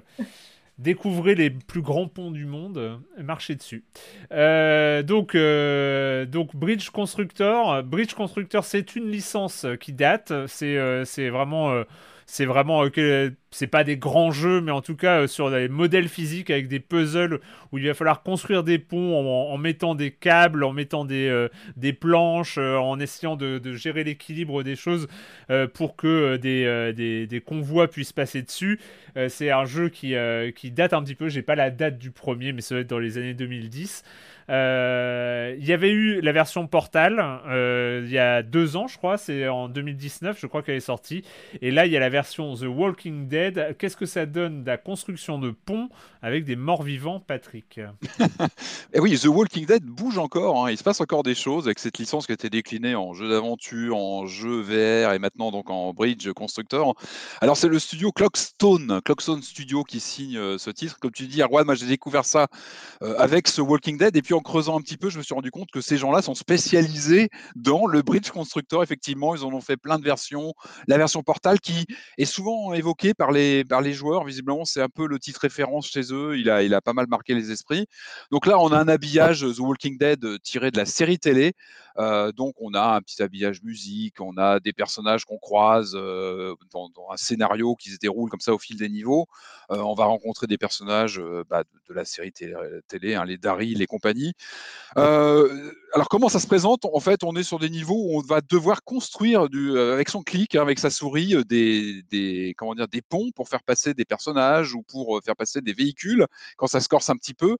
Euh, en fait, ce qui est intéressant, je trouve, c'est qu'on doit, euh, dans les niveaux, euh, diriger plus manipuler plusieurs choses. C'est qu'à la fois, il faut, il faut bâtir ces constructions euh, qui vont permettre de faire passer des personnages, et puis on, doit aussi préparer des ordres euh, pour ces personnages, un peu dans l'esprit des lemmings, quelque part, à des points donnés du niveau. C'est-à-dire qu'on va des, des, des, des, des points où on va pouvoir donner des indications lorsque, Ah, je sais pas si c'est clair, scripter des, non, mais c'est scripter Oui. des ordres. Enfin, on, Programmer on des ordres Voilà, on programme. à C'est un des truc points de donnés. programmation en fait. ouais. tu vas Ouais, monter exactement. là, tu vas aller à droite, tu vas monter, tu vas descendre, tu vas actionner un, un mécanisme. Euh, ça commence de façon plutôt simple, euh, c'est-à-dire qu'on a quelques. En fait, dès le début, il faut, il faut, bah, il faut acquérir euh, le, le savoir-faire pour construire des ponts.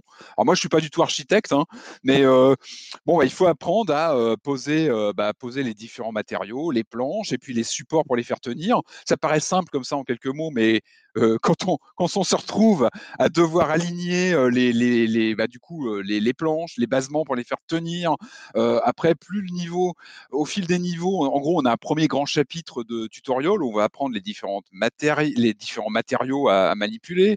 On va apprendre les placements, les différents cas de figure, puisqu'on on doit aussi, par exemple, gérer tout ce qui est donc les planches, aussi des filins qui vont faire tenir les constructions. Et on se retrouve un peu comme Hitman. Allez, j'essaie de trouver un fil rouge. Au début, on, est un- on travaille de façon un peu sale. C'est-à-dire qu'on on serait, on, on fait un peu n'importe quoi, on construit des trucs qui tiennent pas debout, on, fait des trucs qui tiennent à peine en équilibre et ça se passe pas très bien parce que, évidemment, il y a la menace zombie. C'est-à-dire qu'on doit à la fois euh, diriger nos personnages, les faire passer des passages, mais éviter euh, bah, des, ces meutes de, de, de, de- de zombies qui sont là et qu'en général, on va essayer de détruire en, en, en gérant le côté euh, qui, est, qui est particulièrement mis en avant dans le titre, c'est la physique. C'est-à-dire qu'on va essayer de faire tomber euh, un, un objet lourd, euh, un container ou quelque chose comme ça sur des, des zombies. Donc c'est plutôt simple sur le premier chapitre parce qu'on va avoir des, quelque chose d'assez explicatif sur euh, bah, construire un, un pont assez simple, faire tomber un, un, un container sur les zombies, puis après ça se complique avec des, des véhicules à faire passer sur des sur une séquence euh, sur une séquence de jeu. Euh, des, moi ce que j'ai bien aimé c'est les subtilités qui arrivent peu à peu, c'est-à-dire qu'on va on va apprendre aussi à faire retarder la chute d'un objet, par exemple. Mm. Euh, un container en hauteur, et ben on, va, on va faire une construction de, de planches qui va de toute façon s'effon- s'effondrer, mais en mettant assez de planches pour qu'elle s'effondre en laissant le temps à nos personnages de passer, par exemple, pour après écraser les, zombies en, contrebas. Euh, moi, j'ai bien aimé ce, ce mix entre construction, où peu à peu, bah, pareil, je trouve que comme dans Hitman, on apprend de mieux en mieux à travailler, c'est-à-dire qu'on fait des constructions plus ou moins propres au fil du temps, on apprend à, à gérer les matériaux et, nos constructions, la logique de la construction. Et ce côté Lemmings a donné des ordres aux personnages, à les programmer, je trouve que ça, s'imbrique bien. Euh, je trouve que l'interface est intéressante, c'est-à-dire qu'on a, on a un petit bouton euh, launch pour faire le test, et ça va très vite, en quelques secondes, on teste notre niveau, on voit ce qui marche pas, bah, mes, mes, persos sont écrasés parce que euh, tel truc tombe trop vite. Donc, euh, ah tiens, je vais rajouter des, morceaux de planche pour que ça tombe un petit peu plus tardivement. Et en quelques clics, on lance le niveau et on apprend assez vite ce qu'il va falloir régler. Euh, moi, j'aime bien la, progression du jeu. En fait, voilà, ce, complexification des mmh. niveaux, des cas de figure. lorsque les véhicules arrivent, par exemple, bon, il faut bien gérer. voilà, donc c'est un petit jeu, c'est vendu une petite dizaine d'euros, c'est sur à peu près tout, je crois, sur PC, sur à peu près toutes les consoles. Ça réinvente pas grand-chose, mais c'est bien ficelé. Je trouve qu'il y a une vraie progression. Et moi, qui suis pas du tout dans les jeux de construction en général, c'est pas forcément ma cam. Moi, j'y suis venu clairement pour l'habillage Walking Dead, mais finalement, tu l'oublies assez vite parce que le cœur du jeu, c'est ce côté construction, c'est ce côté euh, euh, euh, gestion des différents paramètres et presque un travail d'araignée, c'est-à-dire que tu, tu tisses ton, ton, tu vois, tes constructions, tu apprends à, tu vois, à, exploiter le moins possible de, aussi de, tu vois, de matériaux, à être le plus efficace possible. J'ai bien aimé la progression du jeu, voilà, à ce niveau-là. Euh, moi, juste, moi, j'ai joué aussi un petit peu bah, sur, sur, ton conseil.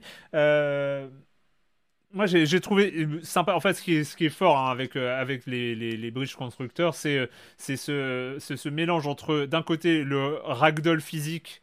C'est-à-dire que tu mets des trucs qui ont un poids, ça tombe, et puis tu sens bien qu'après il y a tout qui vient avec ou pas, enfin, et tout ça. Donc là, il y a le côté un peu émergent, hein, pour reprendre les. Mhm. moi aussi, faire un fil rouge avec. où, finalement tu places, tu places tes trucs comme tu veux. Et après, en fait, il y a ce côté assez théorique de la construction de pont, c'est que grosso modo, si tu sais pas faire un pont suspendu, au bout du quatrième niveau, tes trucs ils tiennent plus. C'est-à-dire qu'il faut avoir quand même une notion. Il y a en fait il y a un guide du constructeur du pont de, qui est disponible. Tu peux euh, aller le lire où tu vas apprendre parce qu'en fait les planches elles ont une longueur euh, maximum. Euh, ce qui fait que tu peux pas mettre une seule planche pour faire un pont. Tu es obligé de faire plein de petites planches. Ah oui, il faut assembler. Évidemment, pour que ces planches tiennent, il va falloir qu'elles soient soit suspendues, soit soutenu. C'est logique, hein. il n'y a pas deux solutions pour empêcher de tomber. tu hein. choisis selon, le, selon la taille, selon. Mais euh, après, il, faut, il va falloir et soit les deux. Tu peux faire les deux, c'est-à-dire la, la, la, logique des ponts suspendus. Et c'est là où c'est assez intéressant, c'est en fait le savoir-faire que tu développes en, en, physique de pont. Euh, et c'est là où je trouve assez, assez rigolo. Un bon talent à avoir, quoi. Non, mais ce mélange entre ragdoll, donc euh, moteur physique, et la théorie de la construction de pont qui est quand même assez utile là-dedans. Et comme Hitman, il y a un côté vraiment euh, presque jouissif quand tu réussis un truc, tu dis ouais ça j'avais vu venir, je vais faire comme ça, ça, ça semble bien et ça marche. Alors moi très bien, très franchement, je trouve qu'il y, a un côté tutoriel très bien fichu, tu sens qu'ils ont vraiment fait tout pour que ça s'imbrique bien. Euh, moi, je me suis vraiment aidé de YouTube. Hein. Je suis allé voir des mecs comment ils faisaient, vraiment pour m'aider. Ben, le tutoriel, il est là il y a, un effort, mais je n'ai pas tout bien capté par le tutoriel. Et vraiment, je vous recommande, si vous vous lancez dedans, allez voir un peu YouTube. Il y a des mecs qui, voilà, qui vous montrent bien quel, euh, voilà, quel matériau utiliser. Ça passe beaucoup mieux. Enfin, moi, je l'ai beaucoup mieux. J'ai mieux maîtrisé le jeu comme ça, en fait, en voyant comment faisaient les autres. Puis après, bon. bon et la, la, construction, elle se fait à ressources limitées ou pas? Alors, en, fait, c'est là où tu as, ton taux de réussite du niveau. C'est ça. Moi, si tu veux la médaille, il plus tu économes, plus ça marche. Et c'est là, oui. Bel ouvrage, quoi. Alors, et juste un point pour, euh, je pense que beaucoup euh, vont découvrir même l'existence de Bridge Constructor euh, là quand on en parle moi j'ai relancé parce que j'y avais joué à l'époque. Euh, pour le coup, euh, j'ai relancé Bridge Constructor Portal.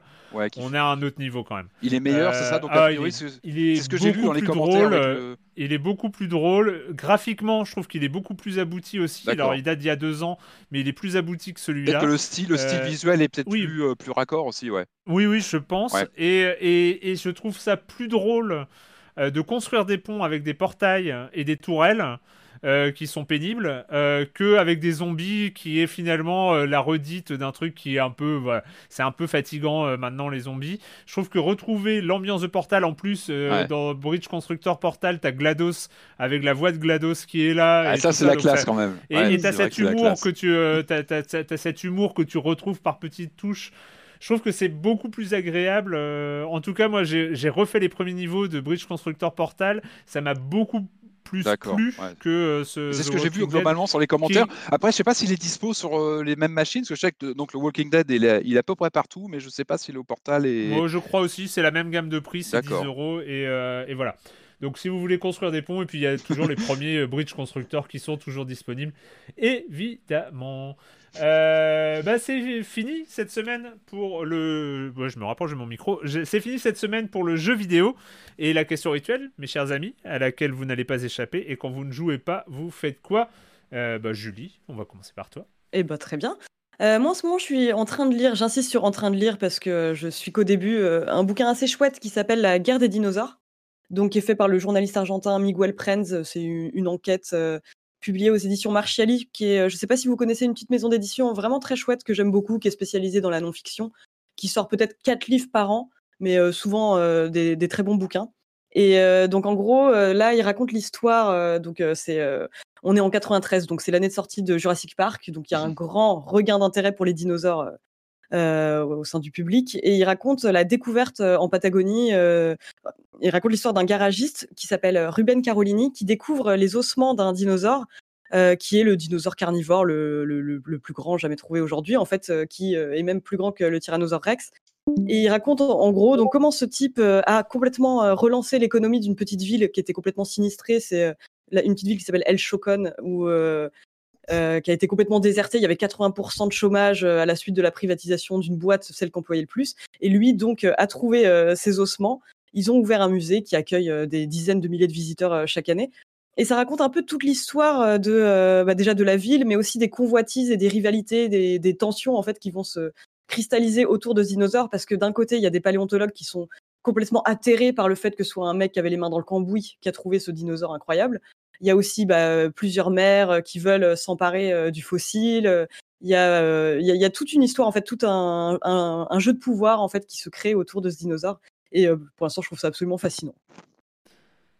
Marius? Euh, moi, j'ai lu, relu, re-relu, re-re-relu le très beau Oleg de Frédéric Peters qui vient de sortir. Et du coup, j'ai relu aussi toute, euh, enfin quasiment toute sa biographie, euh, sa bibliographie entre temps pour préparer un entretien. Euh, et c'est c'est splendide, c'est génial. C'est euh, c'est une déconstruction, une reconstruction euh, un peu tordue, mais en même temps extrêmement euh, naturelle et simple de Pilule bleue qui était sorti il y a 20 ans. Euh, et c'est la première fois qu'il revient euh, depuis cette époque-là sur euh, une écriture autobiogra euh, oui, autobiographique, un peu twistée parce que autant Pilule Bleue était très, très naturel, très d'ingé, là c'est euh, très construit. Euh, et l'autobiographie est écrite à travers un personnage de fiction et un il plutôt qu'un jeu. Mais c'est une formidable bande dessinée. Vraiment euh, Cool. très belle. Et puis, euh, et puis le fait, voilà. Moi j'ai passé trois heures à papoter avec lui et, et c'est un type passionnant, quoi. Vraiment, je le t'ai pas- conseille. je t'ai- je t'ai pas demandé de répéter le nom de ton, de ton bouquin, c'est ça? Ah, euh, la guerre des dinosaures. La guerre. Non, mais voilà. Non, parce que je... Je le, je le note aussi dans ma tête parce que ça, me- ça me semble sympa. Euh, Patrick? Alors moi, les amis, euh, immersion Hitman totale Non. cette semaine Oh non. Alors voilà, le, j'ai regardé, voilà, j'ai fait mes devoirs, j'ai regardé le deuxième Oh. que je n'avais toujours pas vu, euh, le deuxième dévotion. Il y en a eu film. deux? Euh, euh, Il y en a eu deux, ouais, exactement. vache. en fait, il y a eu un film de 2007 de Xavier, de Xavier Gans avec Timothy Olyphant, et puis celui-ci que je, que je n'avais toujours pas vu de 2015 avec un certain Rupert Friend euh, qui joue dans Homeland, je crois qu'il joue euh, donc euh, l'agent 47. Alors, donc, euh, alors, alors, vous me direz, c'est un peu bizarre de regarder ça alors que justement on se moque complètement du scénario de, de, de Hitman, mais je suis curieux évidemment de cette question des adaptations de, de jeux vidéo en, en film.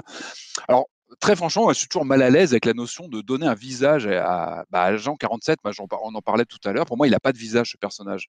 Le, seul visage qu'il porte, ce sont ses déguisements finalement. Et là, le problème du film, et même des deux films, c'est de mettre un acteur, et ça met mal à l'aise. En fait, d'office, c'est tout bête, mais je pense qu'il faudrait quasiment faire un film où il n'y aurait pas de visage, parce que le, le fait d'avoir un acteur qui joue Agent 47 est un souci déjà. Alors après, qu'est-ce qu'on a sur ce film? On a un actionneur coupable complètement décomplexé, qui est franchement qui est pas si désagréable à regarder. C'est un gros actionneur avec des séquences d'action dans tous les sens, avec un début, mais c'est un rip-off de Terminator. C'est-à-dire que vraiment, on a le, on a lui qui essaie de protéger euh, donc une, euh, une jeune femme qui est une agent, donc qui, est bon. Je, pas, je vous passe les détails du, scénario, mais on a vraiment euh, des gros clins d'œil à Terminator avec la scène dans le, comment dire, dans le, dans le motel, etc. C'est très bizarre. C'est vraiment pas désagréable. Il y a des grosses scènes d'action dans tous les sens, mais à la fin, on se dit mais, mais j'ai regardé quoi en fait? C'est vraiment Hitman C'est pas Hitman en fait. Et en fait, je me dis, je me mets à rêver, je me dis mais à quoi ressemblerait l'adaptation en film de mes parties de Hitman? Parce que c'est ça, on en parlait tout à l'heure, Julie, on en parlait. nos parties, c'est le chaos, c'est des trucs qui marchent pas bien, c'est des types qu'on fait tomber euh, d'un comment dire d'un escalier en hauteur. C'est en fait c'est ça. Je pense que si on devait vraiment faire un film Hitman, ça serait ça. Ça serait une sorte de, de truc complètement chaotique. C'est évidemment complètement infaisable, mais euh, mais ça pose la question en fait de qu'est-ce qu'on peut adapter de Hitman? Il n'y a pas grand chose et je pense qu'en faire un film, c'est mort d'avance. Euh, mais en tout cas, voilà, c'est pas désagréable, mais ça apporte pas grand chose. Et je crois même que le film, le premier film était meilleur, en fait, même si, bon, ça, reste très compliqué. Mais non, mais je rêve d'un film expérimental qui nous montrerait une partie de Hitman oui, comme nous, ça, où tu vois un type débarquer, balancer des canards. Mais ouais, mais carrément, assumer complètement le truc euh, avec des, ces faux, ces faux mini-scénarios qui se mettent en place dedans. Ça serait rigolo d'assumer mmh. complètement ça, en fait. Moi, je rêve de ça, de mettre en scène un, vraiment euh, ce qui se passe dans une partie de jeu vidéo. Mais je dois avouer que je trouve euh, ta, ta, patience euh, assez admirable parce que moi, j'avoue, ces, ces, ces films-là, j'ai jamais pu me les, euh, les, me les tartiner. Ah oui, ça n'a pas été facile. Hein. Ce que je conseille, c'est Tu l'as acheté en plus. Hein. Ouais, mais d'occasion. Hein. Julie une occasion. Ah ouais, bah, je vous conseille l'émission Cross. c'est terminé maintenant, mais l'émission Cross de Karim Debache. Ah, bien sûr, bah, c'est les adaptations. Ah, bah, Comme ça, vous n'avez même pas à regarder les films. Et ça, il a dû parler du premier d'ailleurs. Je crois qu'il parle du premier. Il a fait une émission sur le premier, ouais. Ouais, parce que ces émissions datent un petit peu, donc 2015, je suis pas sûr qu'il l'ait fait. Mais en tout cas, voilà, celui-là, bon. Alors moi j'hésite, euh, j'hésite parce que euh, là je, on finit de regarder une, une série ici, euh, mais c'est, c'est, je peux pas la conseiller quoi. Enfin c'est une série Netflix, série islandaise qui s'appelle Les Meurtres de Valhalla. c'est de quoi? C'est lié à Assassin's Creed ou? Tu continues ton incursion dans les, les, les, œuvres Netflix euh, de qualité approximative Non, ouais, oh, ça va. Euh, non, mais les, les, ouais, les meurtres de Valhalla, le problème c'est que c'est, euh, c'est, je sais pas si vous toute cette tendance euh, à faire du Broadchurch. Fait, c'est tous ces mhm. polars euh, qui veulent faire du Broadchurch, donc où il y a des histoires personnelles qui s'entremêlent à une enquête principale avec avec une meuf et un mec qui enquêtent et puis qui ont des caractères. Enfin mhm. bon, en fait, tu sens la patte Broadchurch qui est au-dessus. Alors, il y a le côté islandais qui est forcément sympa, mais je sais pas si vous aviez vu Trapped à l'époque, qui était vraiment cool comme comme polar, comme polar islandais. Là, le problème, c'est que c'est juste moyen. Euh, il y a des grosses ficelles tout le temps et que euh, l'intrigue principale est pas mal, les intrigues secondaires sont toutes pourries euh, et puis voilà. Donc c'est un, c'est un peu, c'est un, un, peu pénible, mais bon, ça se regarde. moi, j'ai juste été étonné. j'ai lancé parce que Arthur s'est mis à, Minecraft. Alors, il veut pas encore jouer en mode survie, il joue en mode créatif. Et donc, c'est une grosse partie de Lego euh, mais, euh, mais bon, ça, ça, ça, va arriver. Et en fait, du coup, il est tombé sur le, le Minecraft euh, sur Netflix. je sais pas si parce qu'il y a ah, interactif par, par Telltale en fait qui Bien sûr, le Telltale. En fait, je, je savais pas parce que j'avais tellement pas lancé que je savais pas que c'était une simple adaptation de leur Minecraft jeu vidéo qu'ils avaient fait, le Minecraft de Telltale. et donc c'est vraiment copier-coller, c'est-à-dire c'est les mêmes scènes, la même histoire et le même. Sauf que là, t'as que les choix euh, scénaristique à faire euh, à droite à gauche euh, à un certain moment. Alors moi j'ai trouvé ça terriblement cheap. Mais vraiment, enfin, tu sens que c'est les mêmes moteurs, c'est la même technique que la série, la série de jeux Telltale Minecraft. Mm. Et, euh, et, et, c'est cheap parce que c'est, ça manque de musique, ça manque.